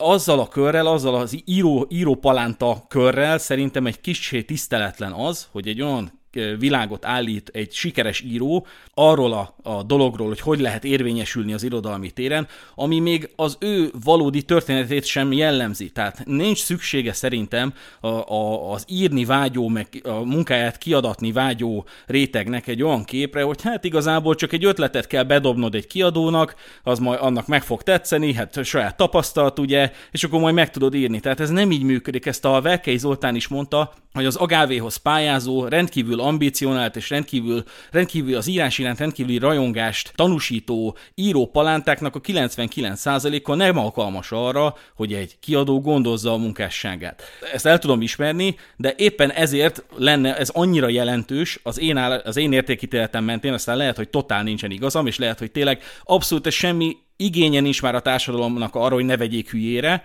de én azt gondolom, hogy ezzel a réteggel szemben tiszteletlen az, hogyha egy olyan sikertörténetet állít egy sikeres író, ami hamis, ami nincs átfedésben a valósággal. Jó, tehát akkor még egyszer. Amit az előbb leírtál, az az én könyvem megjelenésére is igaz. Vagy arra például tökéletesen igaz. A semmiből senkit nem ismerve egy, igen, mi küldtünk egy kézkéziratot, de ha ezt a kézkéziratot összevetnéd a megjelent regénnyel, akkor a kettő között óriási különbségek vannak. Tehát gyakorlatilag mi is egy ötletet pitcheltek, egy ötletet ö, vett meg akkor az Agávé, és meg is vette egyébként, tehát ez konkrétan úgy nézett, hogy mi elküldtük a kéziratunkat, arra kaptunk egy választ egy hónap múlva, hogy ez nekik tetszik, de kell rajta dolgozni, és egy hónap múlva írtunk egy szerződést, fizettek egy előleget érte, nem volt kész a kézirat, a végső verziója, tehát fizettek egy előleget, és egy évig dolgoztunk rajta, és megjelent. Nem lettünk óriási irodalmi szenzáció. Ö, plakátunk ugyan nem készült akkor, de például mondok egyet, ami szerintem még költségesebb is, mint a plakát. Könyvtréler készült a könyvhöz, tehát egy, egy másfél perces könyvtréler készült a könyvhöz, ezt belerakta a kiadó például a marketingbe, e, és ez, ez a sztori megtörtént. És én nem mondom azt, hogy ez mindenkivel megtörténhet, én azt mondom, hogy nekünk volt egy olyan ötletünk, és, és nem tartom magunkat, a, ugye ezt a szerzőtársam mondtam, nem tartom magunkat olyan óriási tehetségnek, mondjuk az Attilához képest se, de máshoz képest se, tehát nálunk szerintem most ezek a nagyobb kiadóknál megjelent írók között csak jobb írók vannak, de volt egy olyan ötlet, ami nem csak a, a, az Agavét fogta meg annyira, hogy megvásárolja ezt a történetet, előleget fizessen érte, könyvtrélet készítsen hozzá, dolgozzon rajta egy évig egy szerkesztő velünk, hanem amikor megjelent, akkor annyira érdekelte a médiát is, hogy voltunk mindenhol, a Petőfi Rádiótól elkezdve a Duna tévén át, az összes könyves blogon, az akkori Magyar Nemzeten, a, mit tudom én, az, amit az Attilánál is előhoztatok, az ugyanúgy megvolt, kétezer-tizenkettőben volt, száz és száz, nem száz, de mondjuk elég sok helyen adtunk interjút, húsz éves fejjel, olyanok is. Csak azt mondom, hogy, hogy hogyha azt mondod, hogy ez nem egy valós sztori, ilyen nincs ilyen, ez egy fantázia, vagy ez egy, ez egy tündérmes, hogy ilyen lehet szerzők itthon, akkor én azt tudom mondani, hogy Veres Attilát tegyük félre, és én, Pintér Bence, azt tudom mondani, hogy ez egy valós sztori. Nekem sikerült, megcsináltam. Volt egy jó ötletem, megvette az ötletet a kiadó, utána dolgoztunk vele, mint a güzű egy éven keresztül, hogy ez egy kiadható sztori legyen, hogy ez úgy legyen, tényleg rendben legyen, és aztán utána volt uh, rá marketing költség is, meg volt rá média figyelm. Senkit nem ismertünk. Tehát most tegyük félre Veres Attilát, és akkor én azt mondom, hogy ez lehet. ez előfordulhat, ennek a, nyilván a csillagoknak úgy kell együtt állnia, és, és akkor ez egy működőképes dolog. Tehát a Veres Attilán nekünk beton bizonyítani. Nekem nem volt filmes ismerősöm, mert az Agavénál. Tehát, és ezt, ezt nem mondom, hogy ez egy átlagos sztori. Nem mondom, hogy ez így, ez így összejöhet mindenkinek. De nem tudom megmondani, hogy nekem miért jött össze. Azt mondom, hogy nem lehetetlen. Nyilván, tehát szerintem mi sem azt kérdőjelezzük meg, hogy vannak kis költői túlzással csodák, tehát nyilván én is a, a képregény, nagy képregényrajzolók között ismerek olyat, aki gyakorlatilag éveken keresztül próbálkozott és nyaggatta a, a kiadókat, és utána meg tudott rajzolni a Marvelnek, és nyilván én, mint grafikus is néha pislogtam ezen a történeten, hogy jaj, hát ez eléggé ilyen vagy hamisnak, vagy kicsit ilyen nyakatekertnek hangzik.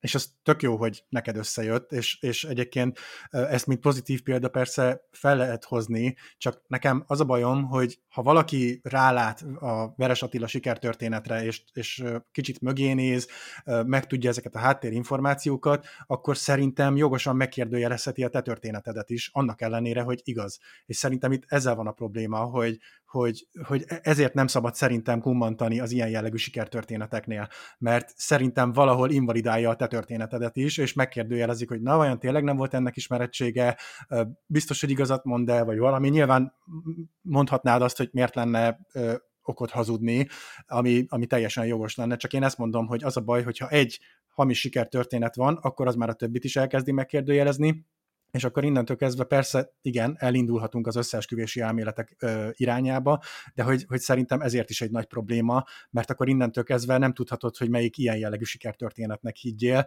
és, és egyre csak demotiválódsz, és akkor inkább feladsz ezzel a szenvedélyeddel. Én, én továbbra is azt gondolom, hogy a, a Veres Attila sikertörténet nem egy hamis sikertörténet, tehát hogy ő megkeresett egy kiadót, és akkor ott lehet ezen vitatkozni, hogy ott honnan volt egy e-mail címe, de ugyanúgy, ahogy az összes Agavéhoz beérkező kéziratot valaki a kiadónál elolvas, vagy legalábbis elkezdi olvasni, addig a pontig, hogy megállapítja, hogy az érdemes-e a kiadóvezető figyelmére, vagy nem. Ugyanúgy az Attiláit is elkezdték olvasni, és megállapították, hogy igen. Tehát ez, ezt a lépcsőt kell megugorni, amit mindenki ugyanúgy megugorhat, aki a központi e-mail címre az Agavák könyveknek beküld valamit. Semmi egyéb előnye nem volt azon kívül, hogy tudott egy e-mail címet, vagy tudott egy embereknek szólt, hogy megkérdezte, hogy érdemes elküldeni a kéziratot. Nyilván ez lehet valamiféle előny, de szerintem nem akkor előny, hogy emiatt megkérdőjelezzük az egész sikertörténet létjogosultságát. Tehát én ezt érzem, meg ráadásul azt érzem, hogy ugyanazt mondtátok, hogy a Veres Attilával nem a belterjességről akartok beszélni, de mégis ez volt az egyetlen sztori, ahol azért mégiscsak a, a visszautaltatok nagyon sok minden olyan dolga, ami a podcast első részében mondtatok, hogy ugye a belterjes elit, ugye volt ilyen, hogy komoly média kapcsolatai vannak, ugye erre jól értettem, az én cikkeim voltak a, a, a, a példák.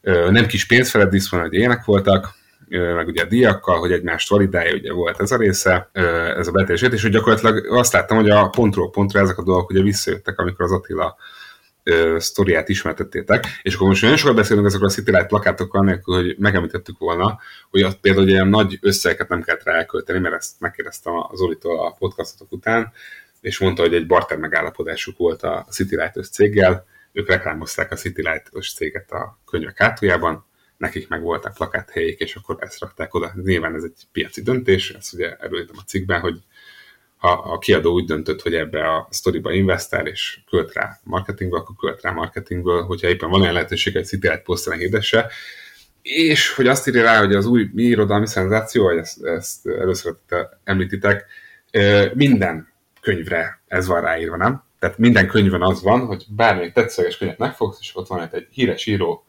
neve, idézet, ez volt a kedvenc könyvem idén. Itt az új Stephen King, itt az új, mit tudom én, kicsoda, Agatha Christie. Ez a könyv letehetetlen.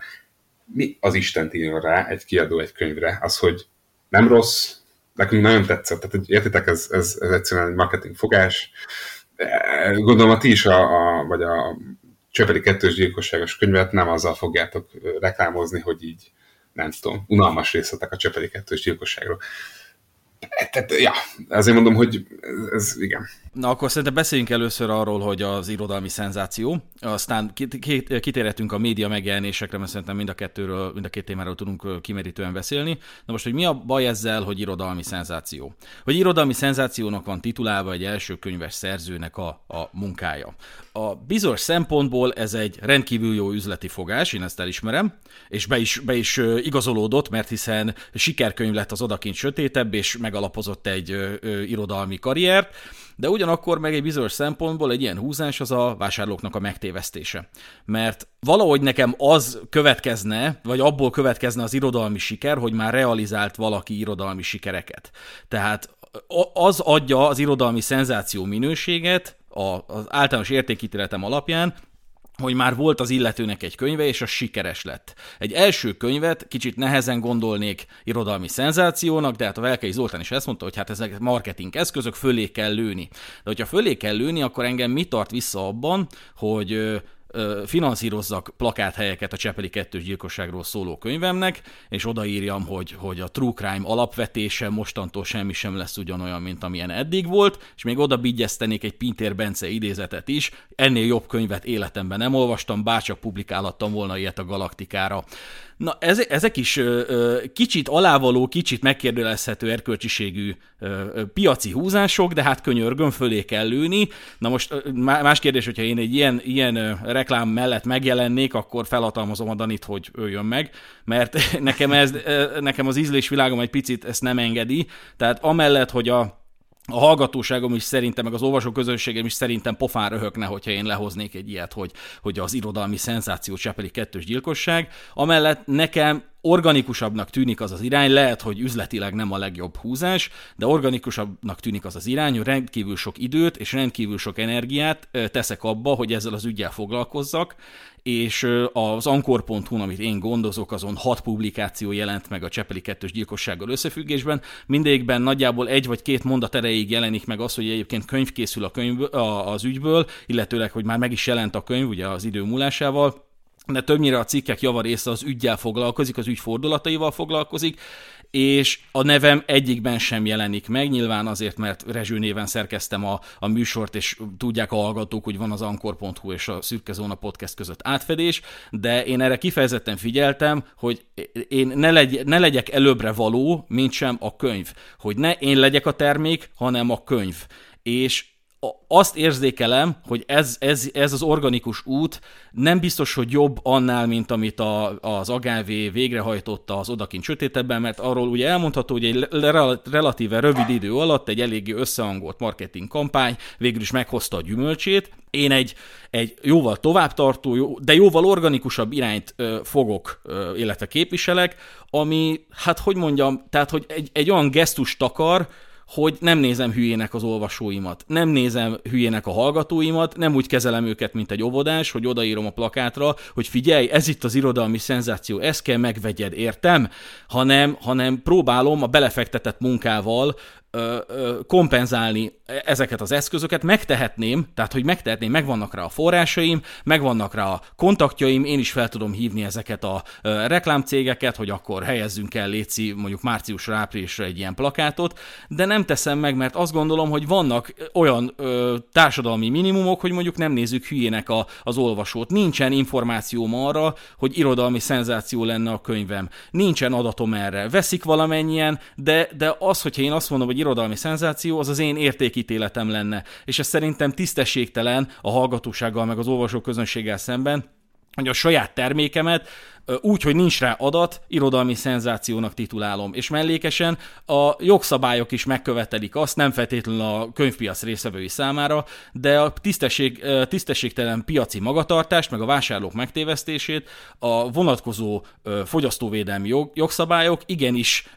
tiltják, és a gazdasági versenyhivatal igenis szankcionálja azt, hogyha egy gazdasági társaság úgy állít valami ő, őt magát versenyelőnyhöz juttató, vagy előnyösebb helyzetbe hozó, úgy tesz ilyen állítást, hogy arra nincsenek meg az információja. A gé ef ká Hungáriát megbírságolta a gé vé há, amikor lehozott egy, egy ö, ö, rádió, egy két hétig tartó rádiós reklámkampányt arról, hogy Magyarország piacvezető cége a maga területén. A második hétre nem voltak meg már a, a, azok a gazdasági iratok, amelyek ezt megalapozták volna, és a gé vé el megbírságolta a gé ef ká Hungáriát, mert úgy állította, hogy ő piacvezető a maga területén, hogy ezt nem tudta valami ö, ö, megalapozni. Én nem mondom azt, hogy az, az, az a kiadó, aki ilyen eszközöket alkalmaz, az, az bűncselekmény követel, vagy nem bűncselekményt, hanem jogsértés követel.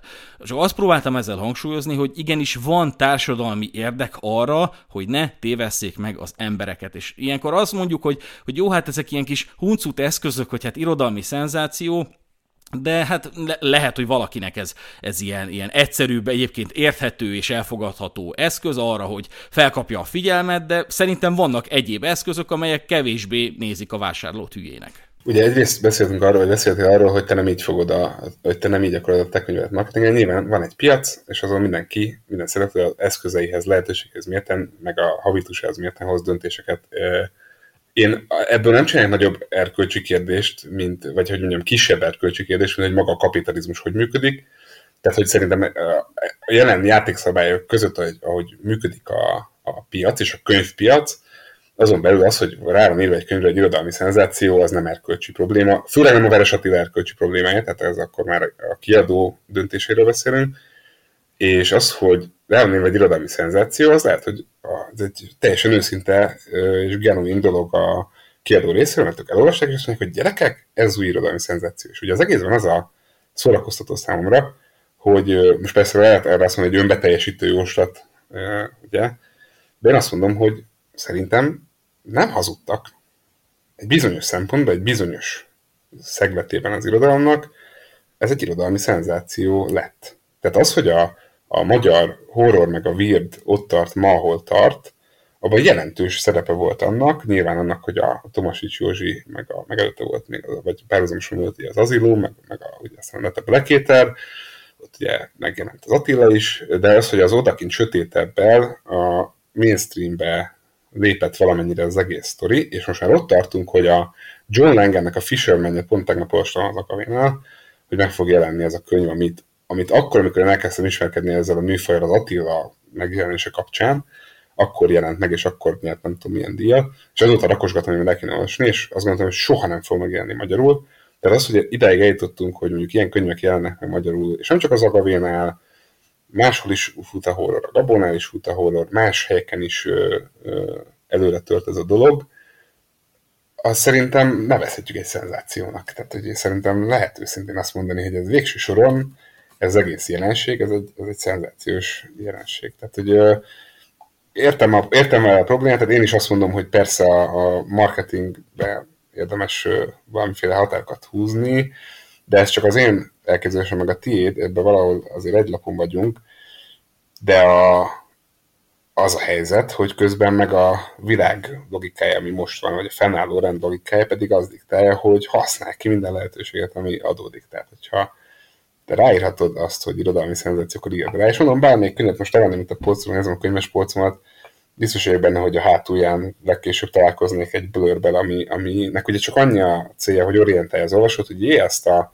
ezt a Stephen King ajánlja, akkor, akkor az olyan, mint a Stephen King, vagy az olyan hasonló ahhoz, és akkor izé, tehát ez tök mindegy, hogy mit mond, tehát azt is mondhatná, hogy ez is elhetnéd, vagy ma reggel két kávét ittem, és fáj hasam tőle, Stephen King, a lényeg az, hogy Stephen King. Szóval, hogy ja, ezzel lehet vitatkozni, hogy mi, a, mi az elkölcsös marketing eszköz, ami nem, én tovább is azt gondolom, hogy hogy ráadásul jóslatként, lehet, hogy önbeteljesítő jóslatként, de szerintem egy jóslatként működött, mert tényleg szenzáció lett a vége. Az, hogy nagyon kevés szerzőről tudjuk elmondani azt, hogy egy jegyzett amerikai díjra jelölték a munkásságát bármilyen irodalmi színában. Tehát ez szerintem végső soron a szenzációt beteljesíti. De nem tudom, még, még beszéljünk az Attilára, hogyha úgy van, de szerintem túltárgyaltuk. Én úgy érzem, hogy nem tudok mit mondani, de hogyha van még mit, akkor vitassuk meg. Hát ez, ezzel kapcsolatban csak annyit szeretnék reagálni, hogy te ugye beteljesítő jóslatként ítéled a legelső marketing eszközt, de ez nekem kicsit olyan, mint amikor, vagy hogy mondjam, ez, ahogyha ez igaz, akkor gyakorlatilag a rendkívül rossz hírű Arte Tenebrárum könyvkiadónak a bestseller íróját, Gabriel Wolfot sem lehetne a megkérdőjelezhető eszközeiért számon kérni, és ide értjük ugye a kamuprofil hadsereg működtetését és a öngyilkossággal fenyegető, amennyiben mondjuk tíz éven belül mondjuk felfedezik őt, és mondjuk egy amerikai kiadó, teljesen észszerűtlen, amit mondok, de, de mégiscsak, hogyha van rá esély, akkor mondjuk bekövetkezne, felfedezi egy amerikai kiadó az ő kéziratát, és, és azt mondja, hogy Uramisten, ennél jobbat én nem olvastam. És akkor, akkor kritikáz, kritizálhatatlanná válik mindaz, amit ő a... a A, a reklámozás érdekében, mert ő is ezt csinálta, ő is gyakorlatilag kamu profilokat csinált, befolyásolni próbálta a, a komment szekcióban a, a közvélekedést, hogy ki a nagyon jó kiadó, meg ki a nagyon rossz kiadó, és természetesen ezek a kamu profilok mindig az, a, az Arte Tenebrárum felé próbálták terelni a vizet, és, és hát hagyd ne mondjam, hogy milyen eszközöket ö, alkalmazott. Még hát a három részes sorozatunkat meg lehet ebben a témában hallgatni. Tehát, hogy a későbbi sikerek azok, hogy mondjam, nem legitimálják a korábbi megkérdőjelezhető eszközöket, bár mondom, elismerem, totál sikeres az Attila az irodalmi téren, de ettől még nem lesz kritizálhatatlan az, hogy hogy, hogy indult az egész. Így mondom, tehát lehet, lehet kritizálni, mondom, lehet ezt is kritizálni. Én csak azt mondom, hogy ezt azért nem ennyire morális alapon kritizálnám, és ugye mondom, hát itt már a kritika a kiadóról szól, arról, hogy a kiadó vagy a marketingeli a megjelenéseit, tehát hogy az meg, meg egy másik kérdés, tehát hogy az nem az Attila döntött el, hogy ő legyen az irodalmi szenzáció, tehát az, amikor kirakta azt a posztot, az igen, ugye az irónia nem működik az interneten, de ismerve az Attilát, az egyáltalán egy ironikus poszt volt, hogy én vagyok az új irodalmi szenzáció, tehát hogy ezt nem, csak ugye ez, ez nyilván ez egy Facebookozó nem feltétlenül jön át. Ja, de lehet kritizálni, mindent lehet kritizálni, szerintem meg lehet vitatni, csak, csak tehát, hogy, hogy mondjam, tehát amikor, és ez a podcast, ugye a két podcast adásban is éreztem problémásnak, és most is ugye azt mondtad, hogy a, hogy a megtévesztő reklám, és hogy ez ugye mibe ütközik, nem, hogy itt azért nem erről beszélünk, meg, meg azért az, hogy ráírjuk egy City Writer, egy irodalmi szenzáció, azt azért nagyon nehéz nekem fejben összevetnem a Gabriel Wolf tevékenysége, hogy mondjuk kamuprofil hadsereget tart fenn, azért az egy, az egy jóval egy eltérő történet, hogy rájuk a City Light-ra irodalmi szenzáció, minden könyvre ez van ráírva, tehát valaki elolvassa, és ugyanazt fogja olvasni az összes ilyen City Light-on meg könyvön. Még a kamuprofil hadsereg azért az egy nagyon-nagyon másik sztori, tehát hogy azért nem, nem vetném ezt a kettőt össze. Egyébként abban a sztoriból meg főleg az a vicces, hogy amennyire én látom, a az ott konfliktusban lévő felek közül, nem mondom, hogy a másik fél is ilyet alkalmaz, ezt nem tudom, és ezt nem állítom. Azt látom, hogy vannak olyan kamuprofilok a Molyon, amik pont tegnap végig kattintottam, amik meg hasonlóképpen működnek a másik oldal kiadójával kapcsolatban is. Tehát úgy látszik, hogy ez egy ilyen, ilyen közeg, hogy ilyenekkel kell megküzdeni. Nekem egy kicsit ebből a beszélgetésből azt kezd átjönni, hogy nyilván lehet, hogy itt tényleg az értékrendekkel van egy kis, kis ütközés, és, és lehet, hogy mi vagyunk tényleg ilyen mimóza lelkek, hogy egyszerűen belelátunk dolgokat, akár a Veres Attila sikertörténetébe, akár a irodalmi belterjességbe, de nekem azt kezd átjönni, hogy lehet, hogy talán már akár a fiók komment szekciójában is, amik elhangzottak, azok alapján is az jön le, hogy, hogy lehet, hogy, hogy talán az emberek már ebbe beletörődtek, vagy ha nem is beletörődtek feltétlenül, hanem egyszerűen alapnak tekintik azt, hisz ugye nekem legalábbis az jött át a te reakcióidból is, hogy, hogy ugye nem igazán húzott fel a szemöldököd a Veres Attilának a történetére, mi pedig igen, mert hogy nem fedte száz százalékosan az igazságot, hát volt egy ismerettsége, second hand, valamilyen e-mail, mert hogy pár hónappal előtte együtt dolgoztak, és lehet, hogy egyszerűen már ott tartunk, hogy igazából ebbe beletörődtünk, ezt már általánosnak tekintjük, hogy, hogy nyilván így mozog tovább az ember, és, és akár egy ilyen közösségben is, mint a, a sci-fi széna, ezt most már elfogadottnak tekintjük, hogy akkor ez így működik, és igazából mi vagyunk azok, akik ezen fölöslegesen háborodnak föl. Szerintem én azt gondolom, hogy amit ti sérelmeztek, az, az bőven, tehát hónapokkal később az Attila, nagyon részletesen belemegyünk ebbe, de akkor menjünk bele részletesen, tehát hónapokkal később megkérdezte egy újságíró, vagy valaki az Attilát, hogy hogyan volt ez az egész, és akkor ő elmesélte. Valószínűleg, amit ő akkor mondott, az neki úgy volt a fejében, hogy így volt. Tehát az, hogy neki honnan volt meg az e-mail cím, pontosan hogyan keresték meg, az nem volt annyira fontos, hogy arra emlékezem, hogy említse, mert nem érezte fontosnak. Ahogy én is úgy vagyok vele, hogy oké, okay, lehet ezt kivesézni, de nem érzem annyira fontosnak, valószínűleg ő is így volt, ezért nem tudatosan megtévesztette az embereket, hmm. hanem így emlékezett rá. Most általánosságról is beszélek, nem feltétlenül csak az Attiláról, csak nyilván nekem. Általánosság most nyilván beszéltünk itt a, a, az álprofilos moly hadseregekről, ez bizonyos körökben van, és szerintem mindenki felhúzza rá a szemöldökét továbbra is, tehát én most gondolkozok rajta, hogy ezt azért megéneklem, mert most megint felderítettem egy olyan öt-tíz ilyen kaum profilt, ami megint csak izgalmas, csak á, úgy örök el, hogy igazából megéri. Tehát azért is gondolkozom ezen az egykori galaktikás történeten.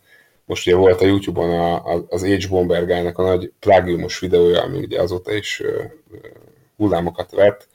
Nem tudom, azt látták a kedves hallgatók, vagy ti, de annak kapcsán gondolkodtam erről a, a galaktikáról, és gondolkodtam, hogy van, van ezeknek értelme. Tehát most, ha ezt kérdezed, hogy mennyire törődünk bele, hát most gondolj bele abba, hogy itt volt a Galaktika botrány.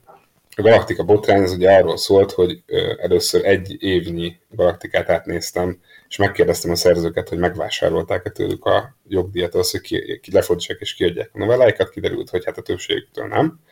Utána pedig átnéztem a kétezer-négyben megjelent összes Galaktikát, és írtam tudom én, háromszáz szerzőnek, meg ügynökségnek, hogy mi a helyzet, és ott is az derült ki, hogy akiket sikerült elérni, akik válaszoltak, azoknak a kilencven százaléka vagy nem is tudott a megjelenésről, vagy közben már kiderült, hogy tudott. És hogy most visszaolvasom a cikkeket, az is újra, újra eszemlített, hogy, hogy ugye tökre látszottak a technikák, ahogy, ahogy a Galaktika működött akkor, hogy volt egy antológia a polcon náluk, és akkor abban sorba hónapról hónapra kiosztak egy novellát.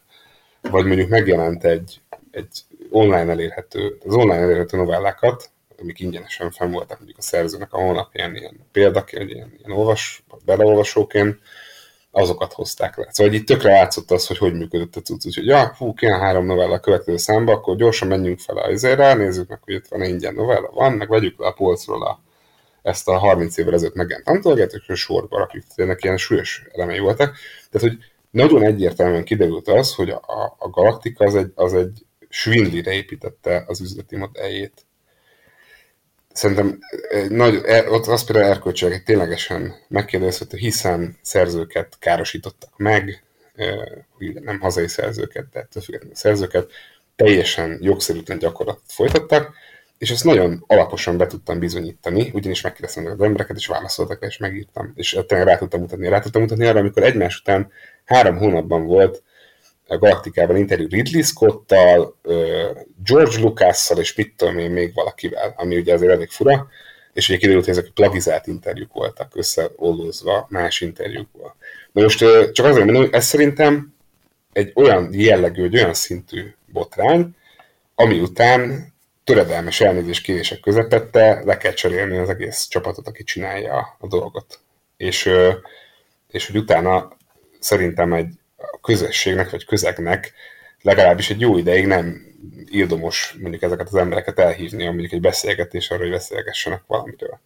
És hogy nem ez volt a, nem ez volt a reakció. Tehát ugye óriási, tehát volt egy csomó ember, aki ugye megvédte a Galaktikát, meg azért, hogy hát, hogy hú, meg így, meg há, meg ilyesmi. Tehát csak azért mondom, hogy, hogy bennem azért ott, hogy mondjam, ott volt egy ilyen törés ebből a szempontból, hogy egy teljesen egyértelmű ügyben sem sikerült egyfajta közös álláspontot kialakítani, hogy ez azért ciki.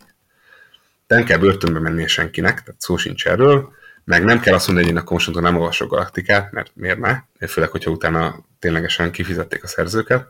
Én ezt nem mondtam senkinek, hogy ne olvasom Galaktikát, de hogy, de, hogy, de hogy azért azt mondani, hogy ez, ez ciki, amit csináltatok, srácok. Ez nem volt meg, nyilván megvolt a társaság egyik részéről, vagy egy nagy részéről, sokan azért utakra, de nagyon sokan, meg nem, és voltam olyan beszélgetésen utána fél évvel később, amin a Galaktika egyik szerkesztője volt a meghívott fél, és senki fel sem vetette kérdésként, hogy azért figyelj, mondjál már erről valamit, hogy ez most akkor tényleg így volt, legalább akkor letagadta volna, hogy valami. De csak kérdésként sem fel. Na, csak, ezt csak erre mondom, hogy, hogy igen, tehát, hogy nyilván sok mindent elnézek itt az emberek, és szerintem az, hogy éppen ö, tényleg honnan volt meg egy e-mail cím, és erre lehet, hogy az Attila sem emlékezett már akkor, amikor ezt elmondta, vagy, vagy nem tartotta fontosnak.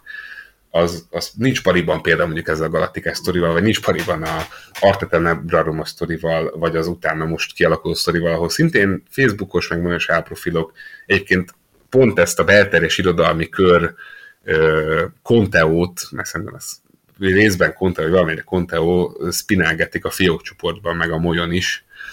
Ö, nem tudom a kettőt összekötni ö, tényekkel, de azért ö, amikor ugye a Krenkensz Csilla akármi alatt ugyanazok a Facebook profilok jelennek meg mindig a, a fiók csoportban, és a Molyon is most megnéztem ezeket a profilokat, hogy, hogy a öt csillag az egyik kiadókönyveire, és a, az Artetenebrarum kiadókönyveire egy csillag, minden egyes fél csillag lehúzás, és a, a Krenkensz Csilla, ez a, tehát a belterjes irodalmi körként valamennyire is próbáltak azonosítani, nem tudom, azért nem neveztetek meg sok embert, azokra meg ilyen három-négy csillag és inkább lehúzó kritika.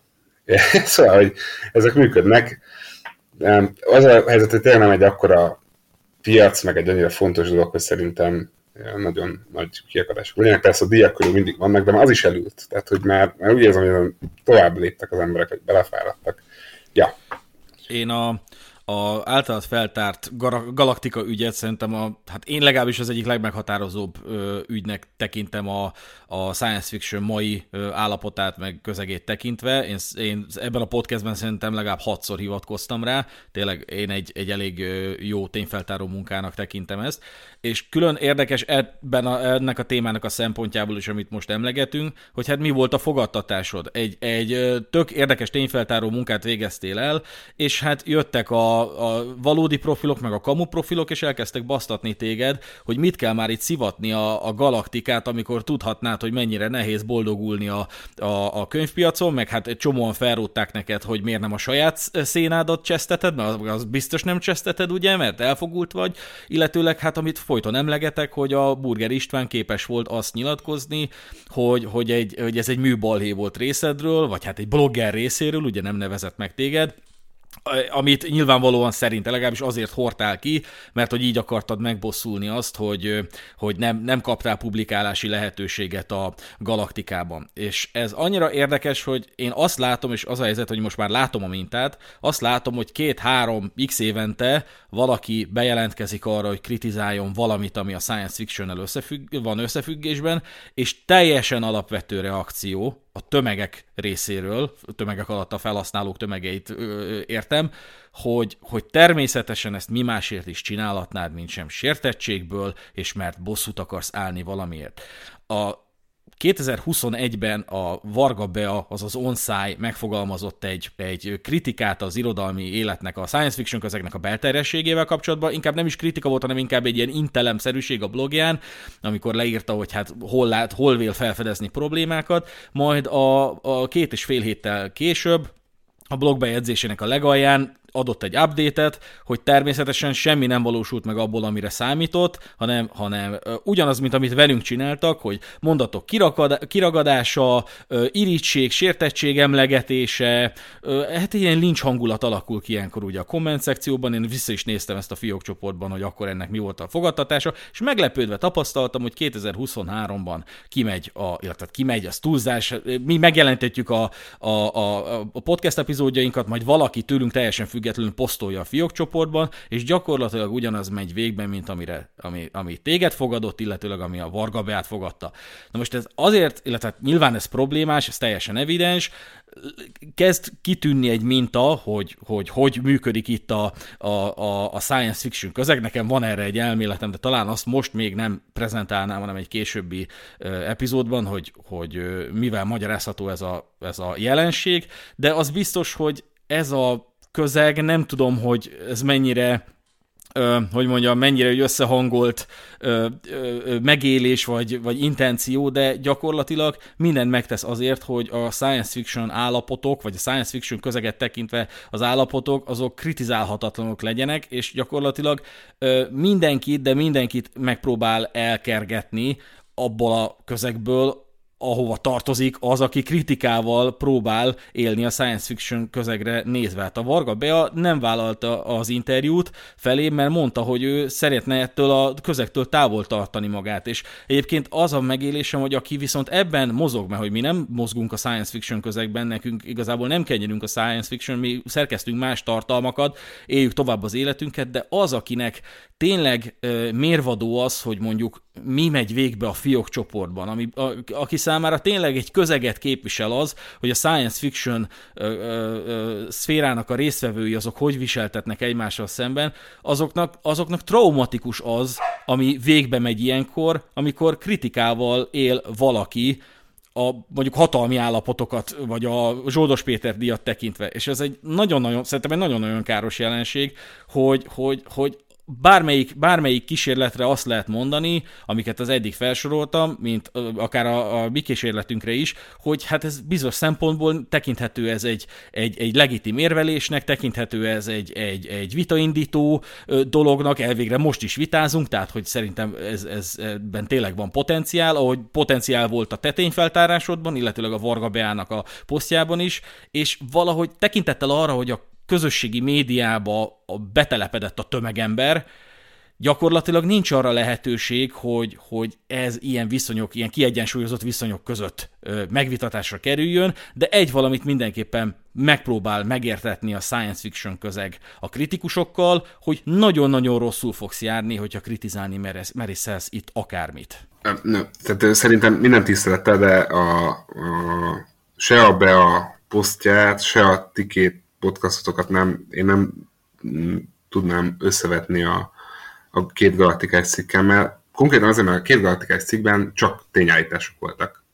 Tehát, hogy, hogy ott konkrétan megkérdeztem, statisztikát csináltam, ö, utána mentem, és ott volt minden. Nem volt, nem, nem, nem ilyen, ö, nem véleménycikk volt. Nem vélemény, értem véleménycikket is a galaktikai ügyről, olyan is készült, de a két alapvető cikkben nem voltak vélemények, hanem tények voltak. Most, és ez attól függetlenül, hogy, hogy mit gondolok a ti véleményetekről ebben a témában, csak azt mondom, hogy nem ugyanaz a kettő. Tehát azt mondom, hogy azért jóval problémásabb, amikor ez a fajta reakció érkezik egy, egy teljesen egyértelmű tényeket soroló dologra, ami nincs kérdés, mint amikor ugye egy alapvetően véleményt, és ti is azt mondjátok, hogy te is azt mondod, hogy ez egy vélemény közlése volt, arra érkezik egy olyan reakció, ami, amin érkezett.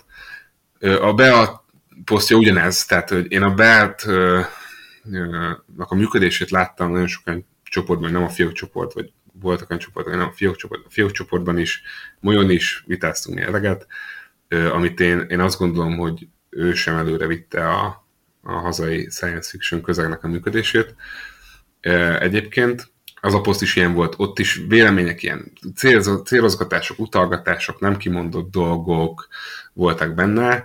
Tehát, hogy arra olyan reakciók, ezeket megint egy fokkal érthetőbbnek látom, mint amikor egy teljes tényközlésre érkezik ilyesmi. És, és, és ráadásul ugye, itt azért különböző, itt most ugye a szekértáborokról nem beszéltünk sokat, de itt azért a szekértáborok is szerepet játszanak, tehát nyilván a, a galaktikát idézőjelben megtámadtam, ugye ez ami támadás volt, hanem egy tényközlés, de hát nyilván értem, hogy miért értelmezett támadásként, akkor az ugye egy bizonyos ö, ö, szekértábor érintett, milyen a galaktika körüli szerzőket, embereket, stb. stb. Ugyanis Zsoldos Péter díj körül is ugye az Azonnali Egyesület, meg azok az emberek ott voltak. Tehát, hogy, hogy ö, ott, ott inkább véleményekről volt szó, mint tényekről nyilván Zsoldos Péter díj esetében, de mondom, ott gyakorlatilag megfordult a helyzet, és ugyanott vagyunk, ahol voltunk, csak más felállásban szerintem.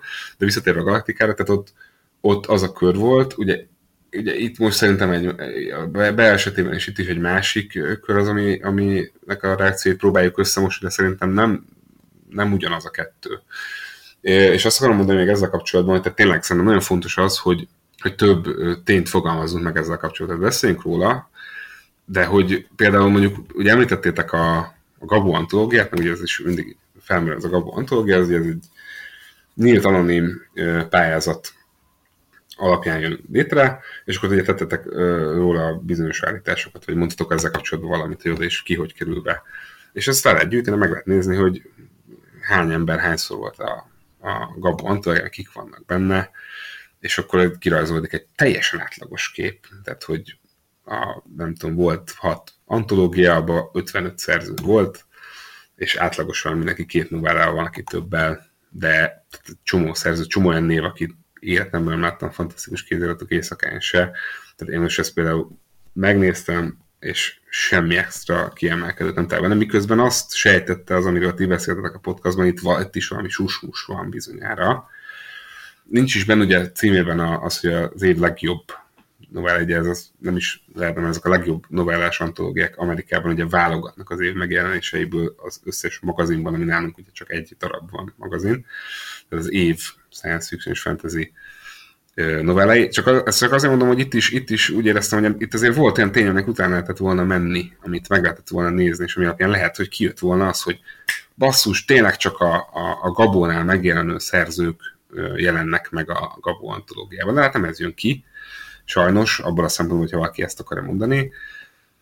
Ö, és na, csak arra akarom kifutatni a dolgot, hogy szerintem mindig érdemes tényleg a tények talán maradni, nyilván érdemes lenne a közösségi médiás vitákban érzelemmentesnek maradni, meg nem trollkodni, meg ilyenek, de ahhoz szerintem az kell, hogy a vita indító is, tehát én ezt tapasztaltam, hogy az működik, hogyha a vita indító is egy olyan dolog, amiben, amiben egyrészt cáfolható tények vannak, hogy olyan tények vannak, hogy azzal lehet valamit kezdeni, utána lehet menni az adatoknak.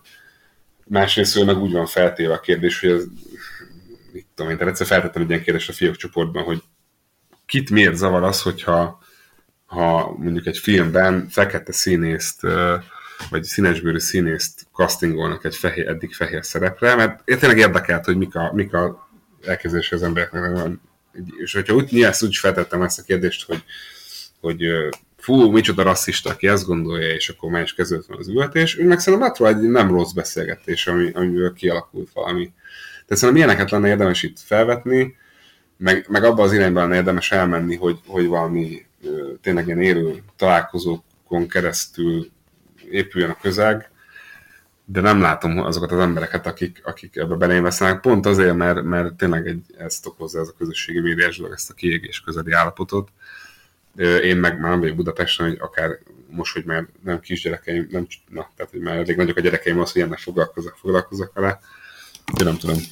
Hát nyilván faramúci egyébként a helyzet abból a szempontból, hogy most persze én nem tudom, hogy te mennyi időt foglalkoztál a galaktikás üggyel, hogy mennyi időt és munkát raktál bele, de uh, nyilván ugye egy olyan érdekes helyzetben vagyunk, hogy aki erről bármit, bármilyen véleményt is megfogalmazott nekünk, az most lesarkítva ugye a vesztes oldalon volt, hisz nem került be, és nyilván ő úgy érezte, hogy ezt a belterjesség miatt uh, nem jött neki össze. Most az, hogy jó író, rossz író, nyilván ezt nem tudjuk megmondani, de hogy akik erről tudnának nyilatkozni, azok meg úgymond az idézőjeles nyertes oldalon vannak, de hát nyilván a kiadó nem fogja beismerni, hogy volt-e bármilyen belterjes viszonya az íróval, és az író sem fogja bevallani ezt. Úgyhogy akkor innentől kezdve ugye felmerül a kérdés, hogy hát akkor hogy lehet ennek utána járni.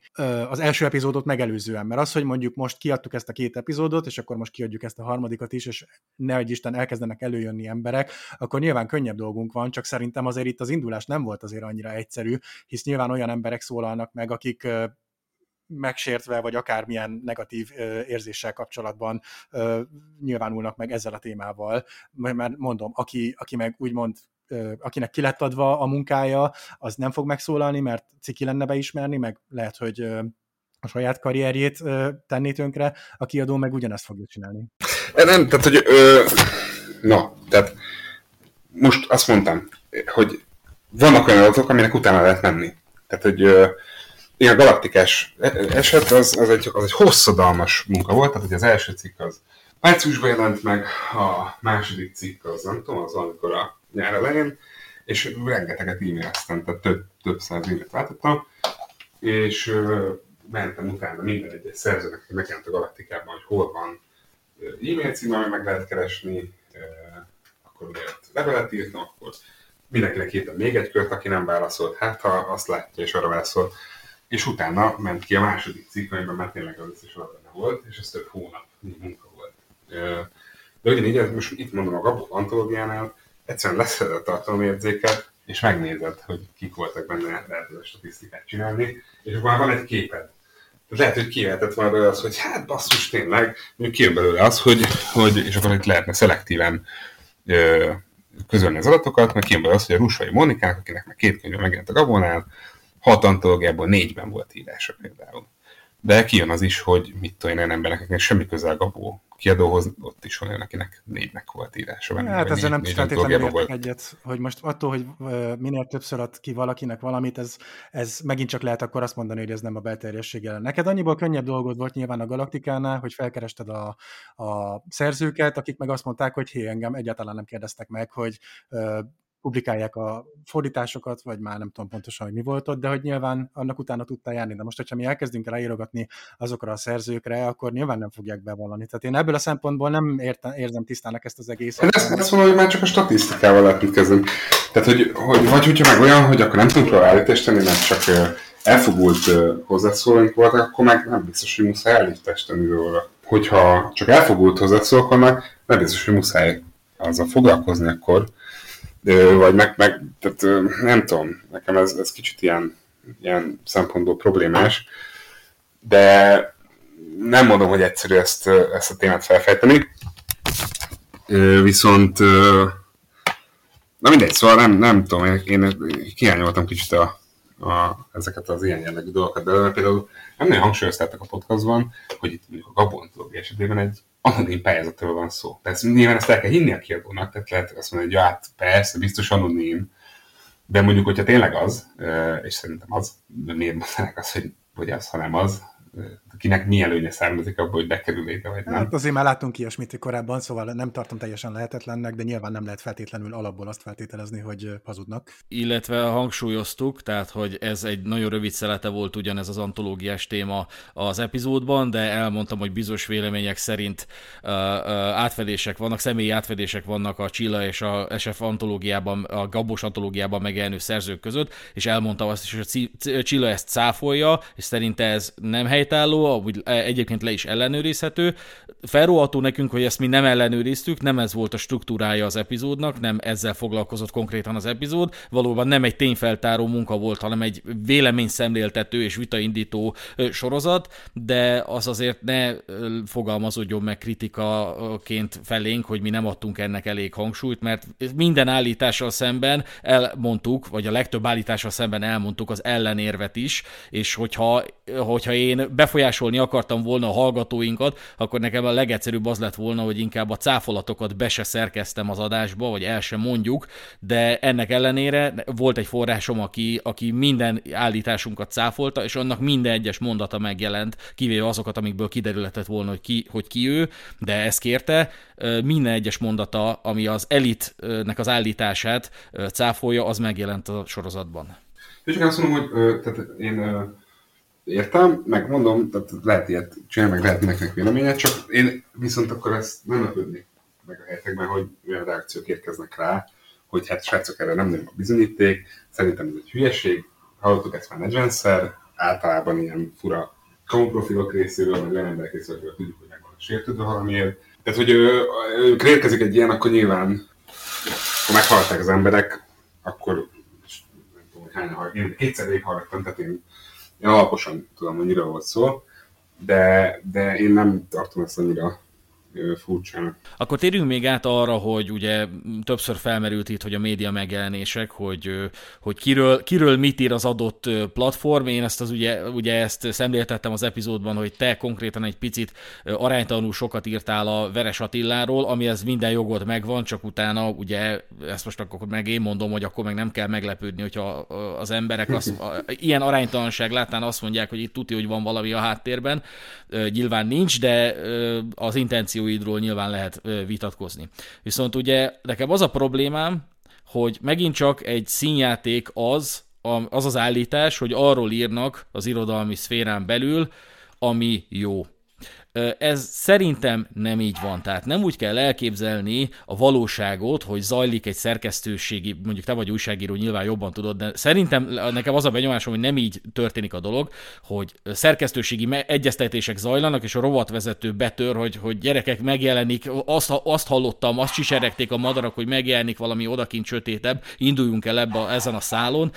Nem kell azon meglepődni, meg igazából ez a legérdekesebb, hogy nem kell lábrázást kapni attól, hogyha azt mondja, mondják az emberek, hogy ezekben a, egyébként a, a személyi átfedéseket, meg a szimpátia alapvető relevanciáját mélységesen és messzemenőkig eltagadó közegben azért szerepet játszanak azok a szempontok, hogy mondjuk kit ismersz egy adott lapnál, kit ismersz, milyen bloggereket ismersz, meg hasonlók, és erre egyébként, na, erre például bizonyítékom van, ezt nem szerkesztettük végül be a korábbi epizódban, de egész konkrétan én ugye a Csepeli kettős gyilkosságról szóló könyvemet én, én megköröztettem rengeteg hírportálnál. Már hónap, a hónapokkal a megjelenése előtt elkezdtem gyúrni a, a különböző hírportálokat, az Ankor.hu cikkeket küldtem el nekik, hogy esetleg vegyék át, mert hogy ugye olyanokról írnak ezek a cikkek, meg a könyvem is olyasmiről ír, amiről ezek a hírportálok annak idején kimerítően tudósítottak, tehát a Csepeli kettős gyilkosság az eléggé uralta a közbeszédet, és most eltelt lassan tizenöt év, és, és olyan fejlemények vannak, amelyek hát közérdeklődésre számot tartanak. Már csak abból kiindulva, hogy egyébként mondom, publikáltak ezek a, ezek a hírportálok is róla. Tehát például az egyik elkövető, aki eddig nem beszélt a médiának, az most velem szóba állt, a másik elkövető elkezd a volt rendőrkapitányra rávallani. Vannak olyan fejlemények, amelyek egyébként a közérdeklődésre szerintem teljes mértékben számot tartanak. És megversenye, hát nem vers, megversenyeztettem, megköröztettem ezeket az infer, információkat, és azt is, hogy egyébként lesz ebből egy könyv, és nagyon szívesen küldök recenziós példányt. A hírportáloknak a száz százaléka válaszra sem éltatott többszöri ö, megkeresés esetén, ö, követke, után is, és csak akkor sikerült elérnem, hogy, hogy három hírportálból kettő válaszoljon, hogy esetleg küldjek akkor recenziós példány, de nem ígérnek semmit.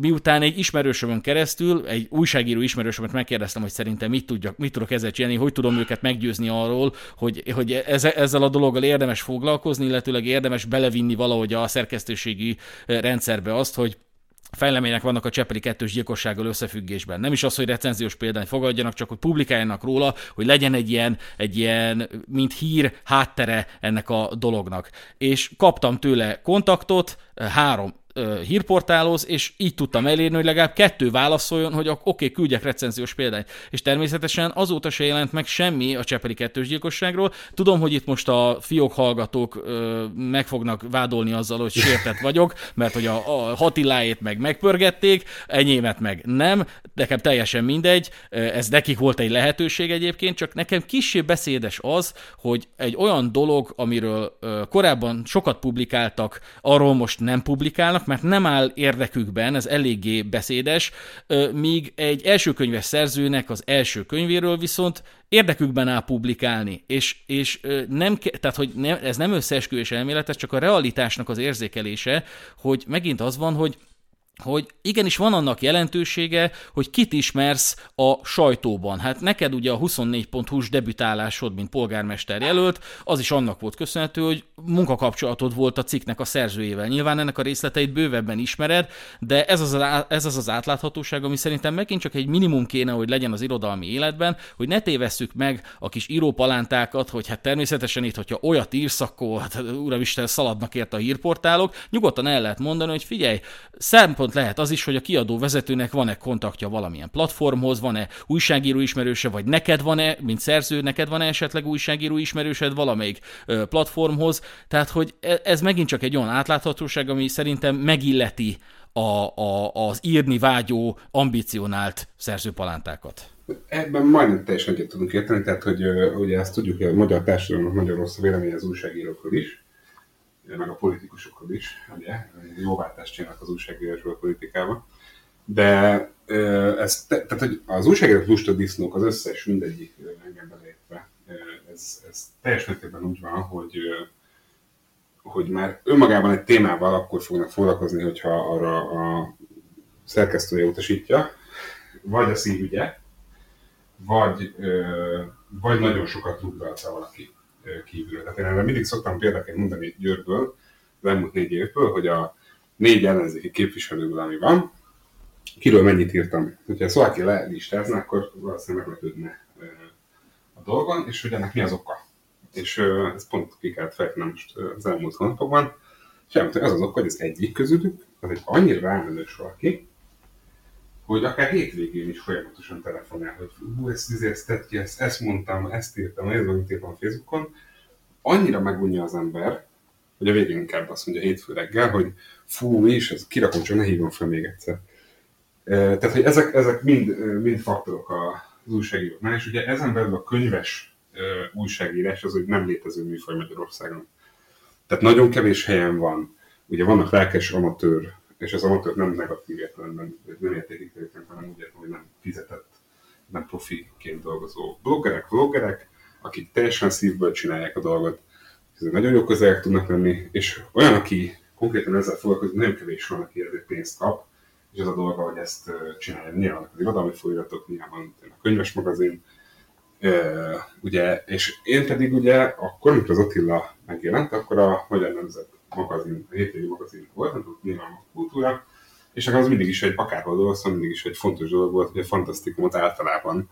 Tehát nyilván együttetétek, amit az Attila előttem, és nyilván sokat írtam róla. Azért, mert ami, tehát, hogy van egy olyan alapvetésem, hogy amit nagyon szeretek, azt igyekszem uh, eljuttatni minél több emberhez, és az Attilára uh, igaz, de ugyanígy mit tudom én, a, és pont kommentelt a fiókban a Veres Attila, akinek akkor jelen egy kötet, amit nagyon szerettem. Szerintem sehol nem írtak arról a könyvből, azt gondolom, nem láttam sehol szemben, hogy írtak volna róla. Arról is volt a Magyar Nemzetben egy, egy írásról. Szóval igen, igen, igen, tény, és azt nem, nem, is, nem, nem is vitatom, hogy azok például rengeteget írtam. Nem tudom, hogy aránytalanul sok, nem, de, de nem, nagyon szerettem azt, amit, amit csinálni, fontosnak tartottam. De ugyanígy az összes, tehát nagyon sok fantasztikus megjelenés, amit keresztül tudtam utalni a, a szerkesztőjében, azt keresztül utaltam, és rengeteg ilyen témáról írtam. De mondom, szátni kell, hogy könyves újságírás Magyarországon nincs. És szerintem az a frusztráció, hogy nem, ezt most a frusztrációt sem olyan értelemben mondom, hogy ilyen vádként vagy esély, de az a frusztrált érzés, ami, amit az okoz, hogy, hogy nem érdekel senkit a könyv, pedig azt gondolod, hogy vagy nem éreztek vissza, pedig azt gondolod, hogy fontos, és szerintem is ez egy, ez egy érdekes jelenség, ez tényleg egy olyan könyv, és azt gondolom, hogy talán azért feltétlenül akarja figyelni, egy olyan téma, de szerintem az összes könyves, marketinges érzése az országban vannak azért pályán, tehát én kapok e-maileket könyves marketingesektől, és biztos vagyok benne, hogy nagyon kevésszer.